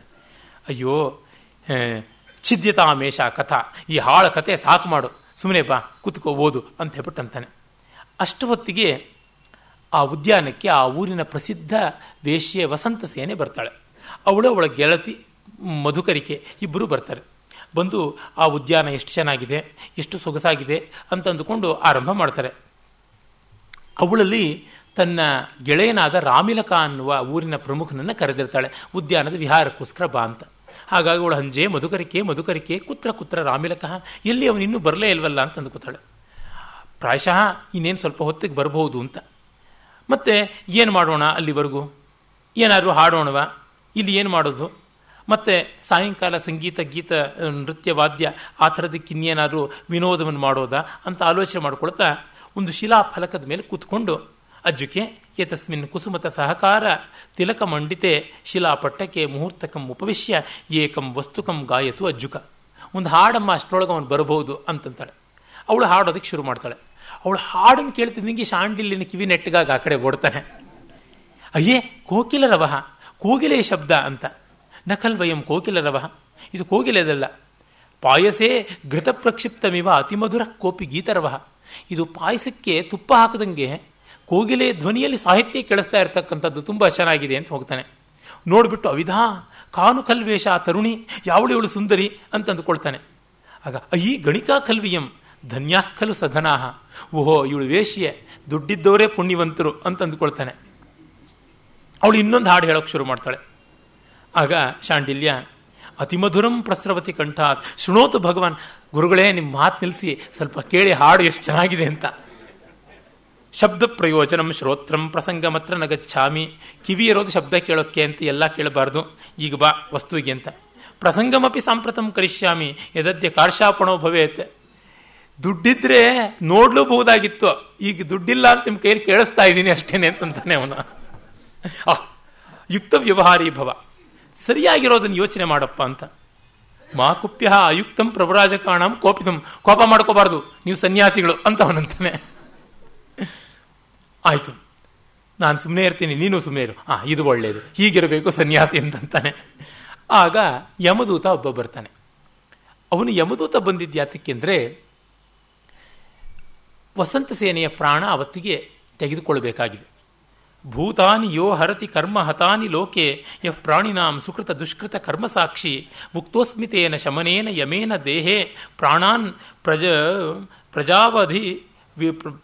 ಪ್ರಜಾವಧಿ ವಿಧೋ ವಿನಿಯೋಜಯೇತಿ. ನನಗೆ ಯಮನೇ ಕೊಟ್ಟುಬಿಟ್ಟಿದ್ದಾನೆ, ಶಮನ ಸರ್ವಸಾಕ್ಷಿ ಯಮ, ಅವನು ಸಮವರ್ತಿ ಅಂತ ಹೆಸರು. ಎಲ್ಲರನ್ನೂ ಸಮನಾಗಿ ನೋಡ್ತಾನೆ. ಹಾಗಾಗಿ ಈ ಜೀವರಾಶಿಗಳ ಆಯುಷ್ಯವನ್ನು ನಿರ್ಧಾರ ಮಾಡಿ ಮುಗಿಸಿಕೊಡ್ತಾನೆ. ಆ ಕೆಲಸ ಮಾಡೋದಕ್ಕೆ ಅಂತ ನಾನು ಬಂದಿದ್ದೀನಿ. ಊರು ಕೇರಿ ಎಲ್ಲ ಸುತ್ತಕೊಂಡು ಸಂಪ್ರಾಪ್ತೋಸ್ಮಿ ಯಮೇನ ಯತ್ರ ವಿಹಿತ ತರ್ಕಾದಿವಾಹಂ ಪುರಂ. ನಾನು ಇಲ್ಲಿ ಬಂದು ಅವನು ಹೇಳಿದಂಥ ಕೆಲಸ ಮಾಡೋದಕ್ಕೆ ಈ ವಸಂತಸೇನೆ ಕಿತ್ಕೊಂಡು ಹೋಗೋದಕ್ಕೆ ಬಂದಿದ್ದೀನಿ ಪ್ರಾಣದಿಂದ. ಇವಳಿಗಿನ್ನೂ ಒಂಚೂರು ಆಯುಷ್ಯ ಇದೆ, ಈ ಹಾಡು ಮುಗಿಲಿ ಅಲ್ಲಿವರೆಗೂ ಕಾಯ್ತಿರ್ತೀನಿ ಅಂತಾನೆ. ಆಮೇಲೆ ಮುಗೀತು ಇವಳದು, ಯಾವ ರೀತಿ ಕೊಲ್ಲಲಿ? ಹಾಂ, ಮೊದಲೇ ಇದೆಯಲ್ಲ ಇವಳಿಗೆ ಸರ್ಪಗಂಡ ಅಂತ ಹಾವಿನ ರೂಪದಲ್ಲಿ ಬಂದು ನಾನು ಕಚ್ತೀನಿ. ಯಾವತ್ತು ಸರ್ಪತ್ವಂ ಉಪಾಗಮ್ಯ ಅಶೋಕ ಶಾಖಾಯಾಮ್ ಸ್ಥಿತ್ವಾ ಸ್ಯಾಹ ಪ್ರಾಣಾನ್ ಹರಾಮಿ. ಅಶೋಕ ಪುಷ್ಪಗಳನ್ನು ಕೀಳಬೇಕು ಅಂತಿರ್ತಾಳೆ ವಸಂತ ಋತು, ಹಾವಾಗಿ ಬಂದು ಕಚ್ಚಿಬಿಡ್ತಾನೆ. ಅಯಂ ಸಂದಂಶ ಕಾಲಹ ಅಂತ ಹೇಳಿಬಿಟ್ಟು ಕಚ್ಚಿಬಿಡ್ತಾನೆ. ಅವಳು ಅಯ್ಯೋ ಹಂ ಕೇನಾಪಿ ದಷ್ಟಾಸ್ಮಿ ಅಂತ ಅಂತಾಳೆ. ಆಗ ಚೇಟಿ ನೋಡ್ಬಿಟ್ಟು ಅಯ್ಯಯ್ಯೋ ಹಾವು ಅಂತಾಳೆ. ಅಯ್ಯೋ ಹಾವೇ ಆಯಿತು ಅಂತ ಅವಳು ಬಿದ್ದೇ ಬಿಡ್ತಾಳೆ. ಆಗ ಶಾಂಡಿಲ್ಯ ಅಯ್ಯಯ್ಯೋ ಏನಿದು ಅವಳು ಹಾವು ಬಂದು ಕಚ್ಚಿ ಅವಳು ಸತ್ತೋಗ್ಬಿಡ್ತಾ ಇದ್ದಾಳಲ್ಲ ಅಂತ. ಅರ್ಯ ಯೇಷ ಅಜ್ಜುಕಾವ್ಯಾಲೇನ ದಷ್ಟ. ಗುರುಗಳೇ, ಪಾಪ ಇವಳು ಈ ನಗರದ ಸುಂದರಿ, ನಗರ ವಧು ವಸಂತಸೇನೆ ಹಾವು ಕಚ್ಚಿಕೊಂಡು ಸಾಯ್ತಾ ಇದ್ದಾಳೆ ಅಂತ. ಅದಕ್ಕೆ ಕ್ಷೀಣೇನಾಸ್ಯಾಹ ಕರ್ಮಣ ಭವಿತವ್ಯಂ. ಅವಳ ಕರ್ಮ ಈ ಹೊತ್ತಿಗೆ ಮುಗಿದಿದೆ, ಅದಕ್ಕಾಗಿ ಅವಳು ಸತ್ತಿದ್ದಾಳೆ ಅಂತಾನೆ. ಕುತಃ ಸ್ವಕರ್ಮ ಭೋಕ್ತು ಜಾಯಂತೆ ಪ್ರಾಯೇಣೈವ ಹಿ ಜಂತವಃ ಕ್ಷೀಣೇ ಕರ್ಮಣಿ ಚಾನ್ಯತ್ರ ಪುನರ್ಗಚ್ಚಂತಿ ದೇಹಿನಃ. ಕರ್ಮ ಸವಸೋದಕ್ಕಾಗಿಯೇ ಭೂಲೋಕಕ್ಕೆ ಬರ್ತಾರೆ, ಕರ್ಮ ಸವದಿದ ತಕ್ಷಣ ಪರಲೋಕಕ್ಕೆ ಹೋಗ್ತಾರೆ. ತತ್ರ ಕಾ ಪರಿದೇವನ, ಇಲ್ಲಿ ಅಳುವುದೇನೂ ಇಲ್ಲ, ಕೂತ್ಕೋ ಪಾಠ ಹೇಳ್ತೀನಿ ಅಂತಾನೆ. ಇತ್ತ ಕಡೆ ಆ ಚೇಟಿ ಕೇಳ್ತಾಳೆ, ಏನಾಗ್ತಿದೆ ಅಂತ. ಸೀದತೀವ ಮೇ ಶರೀರಂ ಉದ್ಭ್ರಮಂತೀವ ಮೇ ದೃಷ್ಟಯ ಆಕುಲಿತಮಿವ ಮೇ ಹೃದಯಂ. ನನ್ನ ಶರೀರ ಸೊಪ್ಪಾಗಿ ಹೋಗ್ಬಿಡ್ತಾ ಇದೆ, ಕಣ್ಣು ತಿರುಗ್ತಾ ಇದೆ, ನಾಲಿಗೆ ಒಣಗ್ತಾ ಇದೆ, ನನ್ನ ಪ್ರಾಣ ಹೋಗುವಾಗ ಆಗ್ತಾ ಇದೆ ಅಂತಂದ್ಬಿಟ್ಟು ಮೂರ್ಛೆ ಹೊರಟೋಗ್ಬಿಡ್ತಾಳೆ. ಅಯ್ಯೋ ಹತಾ ಖಲ್ವಜ್ಜುಕ, ಅಯ್ಯೋ ಸತ್ತೋಗ್ಬಿಟ್ಲಲ್ಲ ಅಂತ. ಹಾಗೆ ಅಮ್ಮ ಆಯಿತು ಬಂತು ಕೈಗೆ ಪ್ರಾಣ ಅಂತ ಯಮದೂತ ಅವನು ಹೊರಡ್ತಾನೆ. ಹಾಗೆ ಹೊರಟಾಗ ಇವಳು ಚೇಟಿ ಅಯ್ಯೋ ಏನು ಮಾಡೋದು ಅಂತ ಗೋಳಾಡ್ತಾ ತಾಯಿಗಾರರು ತಿಳಿಸೋಣ ಅಂತ ಅಂದ್ಕೋತಾಳೆ. ಆಗ ಶಾಂಡಿಲಿ ಹೇಳ್ತಾಳೆ, ಭಗವನ್ ಪರಿತ್ಯಜತಿ ಖಲ್ವೇಷ ಗಣಿಕಾಧಾರಿಕ ಆತ್ಮನಃ ಪ್ರಾಣ. ಅಯ್ಯೋ ಇವಳು ಪ್ರಾಣ ಬಿಡ್ತಾ ಇದ್ದಾಳೆ ಗುರುಗಳೇ ನೋಡಿ ಅಂತ. ಮೂರ್ಖ ಪರಮಪ್ರಿಯ ಪ್ರಾಣಿನಾಂ ಪ್ರಾಣ ಪ್ರಾಣಿಸ್ತು ಪರಿತ್ಯಜ್ಯತೆ ಶರೀರಮಿತಿ ವಕ್ತವ್ಯಂ. ಅಯ್ಯೋ ಅವಿವೇಕಿ, ಜೀವಿಗೆ ಪ್ರಾಣ ಅಂದರೆ ಪರಮಪ್ರಿಯ. ಪ್ರಾಣ ದೇಹವನ್ನು ಬಿಟ್ಟು ಹೋಗ್ತಿದೆ ಅನ್ಬೇಕೆ ಹೊರತು ಜೀವಿ ಪ್ರಾಣನ ಬಿಡ್ತಾ ಇದೆ ಅಂತ ಹೇಳಬಾರ್ದು, ರಾಂಗ್ ಯೂಸೇಜ್ ಅಂತಾನೆ. ಅಪೇಹಿ ಅಕರುಣ ನಿಸ್ನೇಹ ಕರ್ಕಶ ಹೃದಯ ದುಷ್ಟಬುದ್ಧ ಭಿನ್ನ ಚಾರಿತ್ರ ಕೂಟಶಕಟ ಮುಧಾ ಮುಂಡ ಅಂತೆಲ್ಲ ಹೇಳ್ತಾನೆ. ಅಯ್ಯೋ ಪಾಪಿ, ನಿಷ್ಕರುಣಿ, ನಿಸ್ನೇಹ, ಕರ್ಕಶ ಹೃದಯ, ದುಷ್ಟಜ್ಞಾನಿ, ನಿನಗೆ ಚಾರಿತ್ರವೇ ಇಲ್ಲ, ನೀನು ಬರೀ ಭಿಕ್ಷೆಗೋಸ್ಕರ ಇರ್ತಕ್ಕಂಥ ಕೂರಶಕಟ ಅಂದರೆ ತರಕಾರಿ ಬಂಡಿ ಅಂತ, ಮುಧಾ ಮುಂಡ ಸುಮ್ಮನೆ ವ್ಯರ್ಥ ತಲೆ ಬಳಸ್ಕೊಂಡಿದ್ದು ಅಂತ ಹೇಳ್ತಾನೆ. ಕಿಮಭಿಪ್ರೇತಂ ಭವತಃ, ನೀನು ಏನು ಹೇಳ್ತಾ ಇದೆಯಾ ಅಂತ ಈ ಬೈಗಳೇ ಅವನಿಗೆ ಕೇಳಿರೋದಿಲ್ಲ. ನಾಮಾಷ್ಟಶತಂ ತೇ ಪೂರಯಿಷ್ಯಾಮಿ, ಅಷ್ಟೋತ್ತರ ಶತನಾಮ ಮಾಡಬೇಕು, ಇನ್ನು 100 ಬಾಕಿ ಇದೆ ಅಂತಾನೆ. ಛಂದತಃ ಆಯಿತು ಮಾಡು, ಪರವಾಗಿಲ್ಲ ಅಂತಾನೆ.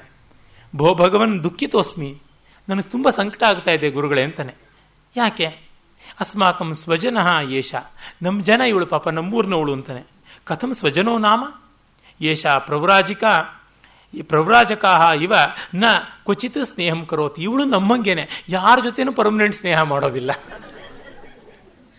ಯಾರನ್ನೂ ಅಂಟಿಸ್ಕೊಳ್ಳೋದಿಲ್ಲ. ದುರ್ಲಭ ಸ್ನೇಹೋಪಿ ಭೂಯಃ ಅರ್ಥಯೋಗಾತ್ ಸ್ನಿಹ್ಯತಿ ಇತಿ ಯುಕ್ತಂ. ಕುತಃ ಯೇ ನಿರ್ಮಮಾ ಮೋಕ್ಷಮನುಪ್ರಪನ್ನಾಃ ಶಾಸ್ತ್ರೋಪದಿಷ್ಟೇನ ಪಥಾ ಪ್ರಯಾಂತಿ ತೇಷಾಮಪಿ ಪ್ರೀತಿ ಪರಾಂಗುಖಾನಾಂ ಗುಣೇಶ್ವಪೇಕ್ಷಾಂ ಹೃದಯಂ ಕರೋತಿ. ಅಲ್ಲಪ್ಪ, ಅವಳು ದುಡ್ಡಿಗಾಗಿ ಬದುಕ್ತಾಳೆ, ನಾವು ಹಾಗಲ್ಲ ಅಂತ. ಇಲ್ಲ ನನಗಾಗ್ತಾ ಇಲ್ಲ, ತುಂಬ ಹೃದಯಕ್ಕೆ ವೇದನೆ ಆಗ್ತಾ ಇದೆ, ಉಪಸೃತ್ಯ ರೋದಿಮಿ, ಅವಳು ಹೆಣದತ್ತನಾದ್ರೂ ಕೂತ್ಕೊಂಡು ಅಳತೀನಿ ಅಂತಾನೆ. ನಖಲು ಗಂತವ್ಯಂ, ಅವನು ಹೋಗಬೇಡ ಅಂತಾನೆ. ಮಾಕುಪ್ಯ ಅಯುಕ್ತಂ ಪ್ರಭುರಾಜಕಾನಾಂ ಕೋಪಿತಂ, ಕೋಪ ಮಾಡ್ಕೋಬೇಡ, ಸನ್ಯಾಸಿಗಳಿಗೆ ಕೋಪ ಮಾಡ್ಕೊಳ್ಳೋ ತರವಲ್ಲ ಹೇಳಿಬಿಟ್ಟು ಹೋಗಿ ಹಾ ಅಜ್ಜುಕೆ ಪ್ರಿಯಸಂಪನ್ನೆ ಮಧುರಗಾಯಿನಿ ಅಂತ. ಆ ಚೇಟಿ ಯಾಕಪ್ಪ ನೀನು ಅಳ್ತಿದ್ಯಾ ಅಂತ, ಭೌತಿ ಸ್ನೇಹ ಫ್ರೆಂಡ್ಶಿಪ್ಪು ಅಂತಾನೆ. ಪಾಪ ಅವಳು ಸರ್ವಾನುಕಂಪಿ ಸಾಧುಜನ ಕಲು ಯುಜ್ಯತೆ, ಪಾಪ ಸನ್ಯಾಸಿಗಳಿಗೆ ಎಲ್ಲರಲ್ಲೂ ಅನುಕಂಪೆ ಹತ್ಕೊಂಡು ಹೋಗ್ಲಿ ಅಂತ ಹೇಳ್ಬಿಟ್ಟು ಅವಳು ಅಂದ್ಕೋತಾಳೆ. ಭವತಿ ಆಮೃಷಾಮಿ ತಾವದೇನ, ಇವಳು ಮೈ ಮುಟ್ಟಬೋದೆ ಅಂತಾನೆ. ಪ್ರಭವತಿ ಆರ್ಯ, ಇನ್ನು ಹೆಣ ಆದಮೇಲೆ ಯಾರು ಮುಟ್ಟಿದ್ರೇನು ಆಗಲಿ ಅಂತಾಳೆ. ಆಮೇಲೆ ಅವನು ಮೈ ಮುಟ್ಟಿಕೊಂಡು ಈ ಮೈ ಮುಟ್ಟೋದಕ್ಕೆ ಎಷ್ಟು ದುಡ್ಡು ಖರ್ಚು ಮಾಡಬೇಕಾಗಿತ್ತು, ಈಗಲಾದ್ರೂ ಮುಟ್ಟಬಹುದು ಅಂತ ಅಂದ್ಕೋತಾನೆ.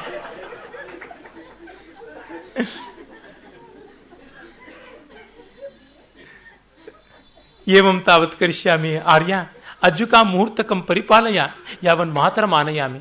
ನೀವು ಹೀಗೆ ಈ ಹೆಣವನ್ನು ನೋಡ್ಕೊಳ್ತಾ ಇರಿ, ನಾನಿವರ ಅಮ್ಮನ ಕರೆದು ಬರ್ತೀನಿ ಅಂತ ಆ ಚೇಟಿ ಹೋಗ್ತಾಳೆ. ಗಚ್ಚ ಶೀಘ್ರಂ ಅಹಂ ಮಾತಾ ಅಮಾತೃಣಾಂ, ಹೋಗಮ್ಮ ಅಮ್ಮ ಇಲ್ದಿದ್ದವ್ರಿಗೆ ನಾನೇ ಅಮ್ಮ, ಇವಳನ್ನ ಮಡ್ಲಿನಲ್ಲಿ ಮಲಗಿಸ್ಕೊಂಡು ಕಾಪಾಡ್ಕೋತೀನಿ ಅಂತ ತೊಡೆಗೆ ಎರೆಸ್ಕೋತಾನೆ. ಆಗ ಗತೈಷ ಸ್ವೈರಂ ರೋದಿಮಿ, ಅವಳು ಹೋದ್ಲು ಇನ್ನು ಗಟ್ಟಿಯಾಗಿ ಅಳಬಹುದು ಪರವಾಗಿಲ್ಲ ಅಂತ ಗಟ್ಟಿಯಾಗಿ ಅಳಕ್ಕೆ ಶುರು ಮಾಡ್ತಾನೆ. ಗುರು ಬಂದು ಹೇಳ್ತಾನೆ, ಶಾಂಡಿಲ್ಯ ನ ಕರ್ತವ್ಯಮೇತತ್, ಪಾ ಮಾಡಬಾರದು ಕೆಲಸ ಇದು ಅಂತ. ಅಪೇಹಿ ನಿಸ್ನೇಹ ಮಾಮಪಿ ತ್ವಮಿವ ತರ್ಕೈಸಿ, ನನ್ನನ್ನು ನಿನಗೆ ಕ್ರೂರಿ ಆಗುವಂತೀಯ, ಇಲ್ಲ ಇಲ್ಲ ಅಂತಾನೆ. ಆಗಚ್ಚವತ್ಸ ಅಧೀಶ್ವ ತಾವತ್, ಓದಪ್ಪ ಅಂತಾನೆ. ಕಿಂ ಚಿಕಿತ್ಸೆತಾಂ ತಾವದೇಶ ಅನಾಥ ತಪಸ್ವಿನಿ, ಇವಳನ್ನು ಮತ್ತೆ ಬದುಕಿಸ್ಕೊಡಿ, ಇವಳಿಗೆ ಚಿಕಿತ್ಸೆ ಮಾಡಿ ಅಂತಾನೆ. ಕಿಂ ಔಷಧಶಾಸ್ತ್ರಂ ಭವತಃ, ಏನೋ ನನ್ನನ್ನು ವೈದ್ಯ ಅಂದ್ಕೊಂಡ್ಯಾ. ಅಗಂತೆ ಯೋಗಸ್ಯ ಫಲಂ, ಹಾಗಿದ್ರೆ ನೀನು ಯೋಗದಿಂದ ಪಡ್ಕೊಂಡಿದ್ದು ಪಾಪ ಅಷ್ಟೇನಾ, ಇನ್ನೇನು ಸಿದ್ಧಿ ಇಲ್ವಾ ಅಂತಾನೆ. ಆಯಿತು, ಇನ್ನು ಇವನಿಗೆ ಹೇಳಿ ಪ್ರಯೋಜನ ಇಲ್ಲ. ತದಸ್ಯ ಪ್ರತ್ಯಯೋತ್ಪಾದನ ಕರಿಷ್ಯಾಮಿ ಈದೃಶೋ ಯೋಗ ಇತಿ, ಇವನಿಗೆ ವಿಶ್ವಾಸ ಉಂಟು ಮಾಡೋದಕ್ಕೆ ಈಗ ನನ್ನ ಶಕ್ತಿ ತೋರಿಸ್ತೀನಿ, ಈಗಲಾದರೂ ಇವನಿಗೆ ಬುದ್ಧಿ ಬಂದು ಯೋಗ ಮಾರ್ಗಕ್ಕೆ ಬರ್ಬೋದು ಅಂತಂದುಕೊಂಡು ಯೋಗ ಸಿದ್ಧಿಯಿಂದ ತಾನು ಪರಕಾಯ ಪ್ರವೇಶ ಮಾಡ್ತಾನೆ. ಆಗ ಗಣಿಕೆ ಎದ್ದು ಬಿಡ್ತಾಳೆ, ಗುರು ಹೆಣ ಬಿದ್ದುಬಿಡುತ್ತೆ. ಇವಳು ಹೇಳ್ತಾಳೆ, ಶಾಂಡಿಲ್ಯ ಶಾಂಡಿಲ್ಯ ಅಂತ ಕರೀತಾಳೆ. ಅವಿಧ ಪ್ರತ್ಯಾಗತ ಪ್ರಾಣ ಕಲ್ವೇಶ ಭವತಿ ಅಯಮಸ್ಮಿತ್, ಓಡೋಗಿ ನಿಂತ್ಕೊಂಡು ಬಿಡ್ತಾನೆ ನಾನು ಬಂದೆ ಅಂತ. ಅಪ್ರಕ್ಷಾಲಿತ ಪಾಣಿಭ್ಯಾಮ್ ಮಾಸ್ ಪ್ರಾಕ್ಷಿಹಿ, ಕೈ ತೊಳ್ಕೊಳ್ದೆ ಮುಟ್ಟಬೇಡ ಅಂತಂತಾಳೆ, ಯಾಕೆಂದ್ರೆ ಇದುವರೆಗೂ ಅವನು ಹೆಣಾನ್ ಮುಟ್ಟಿದ್ನಲ್ಲ ಅದಕ್ಕೋಸ್ಕರ. ಅವಿಧ ಅತಿ ಚೌಕ್ಷಿಣಿ ಕಲ್ವಹಿಂ, ಇವಳಿಗೆಲ್ಲಿಂದ ಮಡಿ ಅಂತ ಹೇಳ್ಬಿಟ್ಟು ಅವನು ಅಂದ್ಕೋತಾನೆ. ಏಹಿ ವತ್ಸ ಅಧೀಶ್ವತಾವತ್, ಬಾಪ ಮಗು ಪಾಠ ಹೇಳ್ತೀನಿ. ಯಾಪಿ ಅಧ್ಯಯನಂ, ಇಲ್ಲೂ ಪಾಠನ ಭಗವಂತ ಮೇವ ಉಪಸರ್ಪಾಮಿ, ನಾನು ಗುರು ಹತ್ರಕ್ಕೆ ಹೋಗ್ತೀನಿ ಪಾಠ ಅಂತಂದ್ರೆ.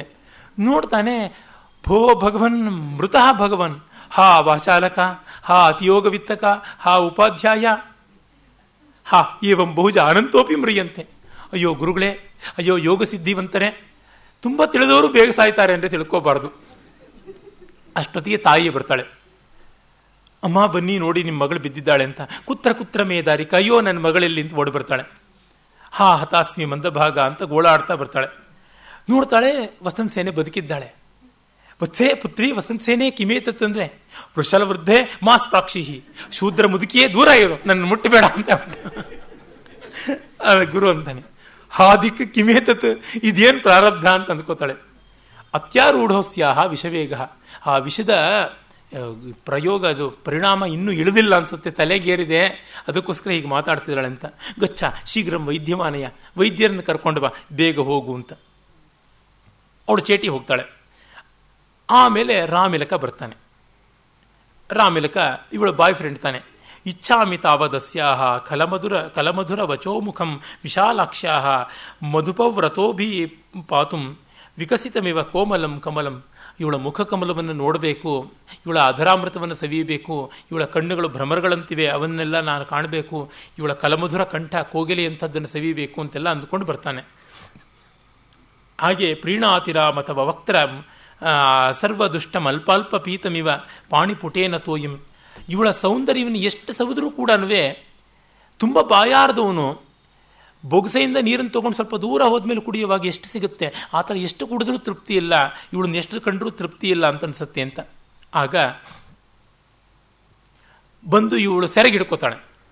ಭೋಸ್ತಾಮಿಸ್ರ ಮುಚ್ಚಿತಾಮ ವಸ್ತ್ರ ಅಂತ, ಏ ನಾನು ಸೆರೆಗೆ ಬಿಡೋ ಅಂತ ಹೇಳ್ಬಿಟ್ಟು ಇವಳು ದಬಾಯಿಸ್ತಾಳೆ. ಕಿಮಿದಂ ಏನಿದು? ಆಗ ತಾಯಿ ಹೇಳ್ತಾಳೆ, ಯದಾ ಪ್ರಭೃತಿ ವ್ಯಾಲೇನ ದಷ್ಟ ತದಾ ಪ್ರಭೃತಿ ಅಸಂಬದ್ಧಾನಿ ಮಂತ್ರ ಐತೆ, ಹಾವು ಕಚ್ಚದಾಗ್ಲಿಂದ ಹೀಗೆ ಮಾತಾಡ್ತಾ ಇದ್ದಾಳೆ ಅಂತ. ಆಗ ರಾಮಿಲಕ ಹೇಳ್ತಾನೆ, ವ್ಯಕ್ತಮಸ್ಯ ಗತಂ ಚೇತಃ ತತ್ಶೂನ್ಯೇ ತತಶೂನ್ಯೇ ತಪಸ್ವಿನಿ ಶರೀರೇನ್ಯಸ್ಯ ಕೇನಾಪಿ ಸತ್ವಯುಕ್ತೇನ ಘರ್ಷಿತ. ಪ್ರಾಯಶಃ ಇವಳು ಪ್ರಾಣ ಹೋಗದಾಗ ಯಾವುದೋ ಭೂತ ಬಂದು ಆವೇಶವಾಗಿರಬೇಕು, ಅದಕ್ಕೋಸ್ಕರ ಹೀಗಾಡ್ತಿದ್ದಾಳೆ ಅಂತ. ಹಾಗಿದ್ರೆ ಭೂತಮಾಂತ್ರಿಕನ ಕರೆಸೋಣ ಅಂತ. ಅಷ್ಟೊತ್ತಿಗೆ ಚೇಟಿ ವೈದ್ಯನ ಕರ್ಕೊಂಡು ಬರ್ತಾಳೆ. ಹಾಂ, ಹೀಗಿದೆ ಇವಳ ಪರಿಸ್ಥಿತಿ, ಏನಾಗಿದೆ ಅಂತ ಅವನು ವೈದ್ಯ ಬರ್ತಾನೆ. ದರ್ಶಿತಾ ಖಲು ಮಹಾಸರ್ಪೇಣ ಖಾದಿತಾ ಭವೇತ್ ಕಥಂ ಆರ್ಯೋ ಜಾನಾತಿ. ಅವನು ಹೇಳ್ತಾನೆ, ತುಂಬ ದೊಡ್ಡ ಹಾವೇ ಕಚ್ಚಿರಬೇಕು ಅಂತ. ನಿಮ್ಗೆ ಹೇಗೆ ಗೊತ್ತಾಗುತ್ತೆ ಅಂದರೆ, ಅವನು ಸುಳ್ಳು ವೈದ್ಯ, ಅವನಿಗೇನೂ ಬರೋದಿಲ್ಲ.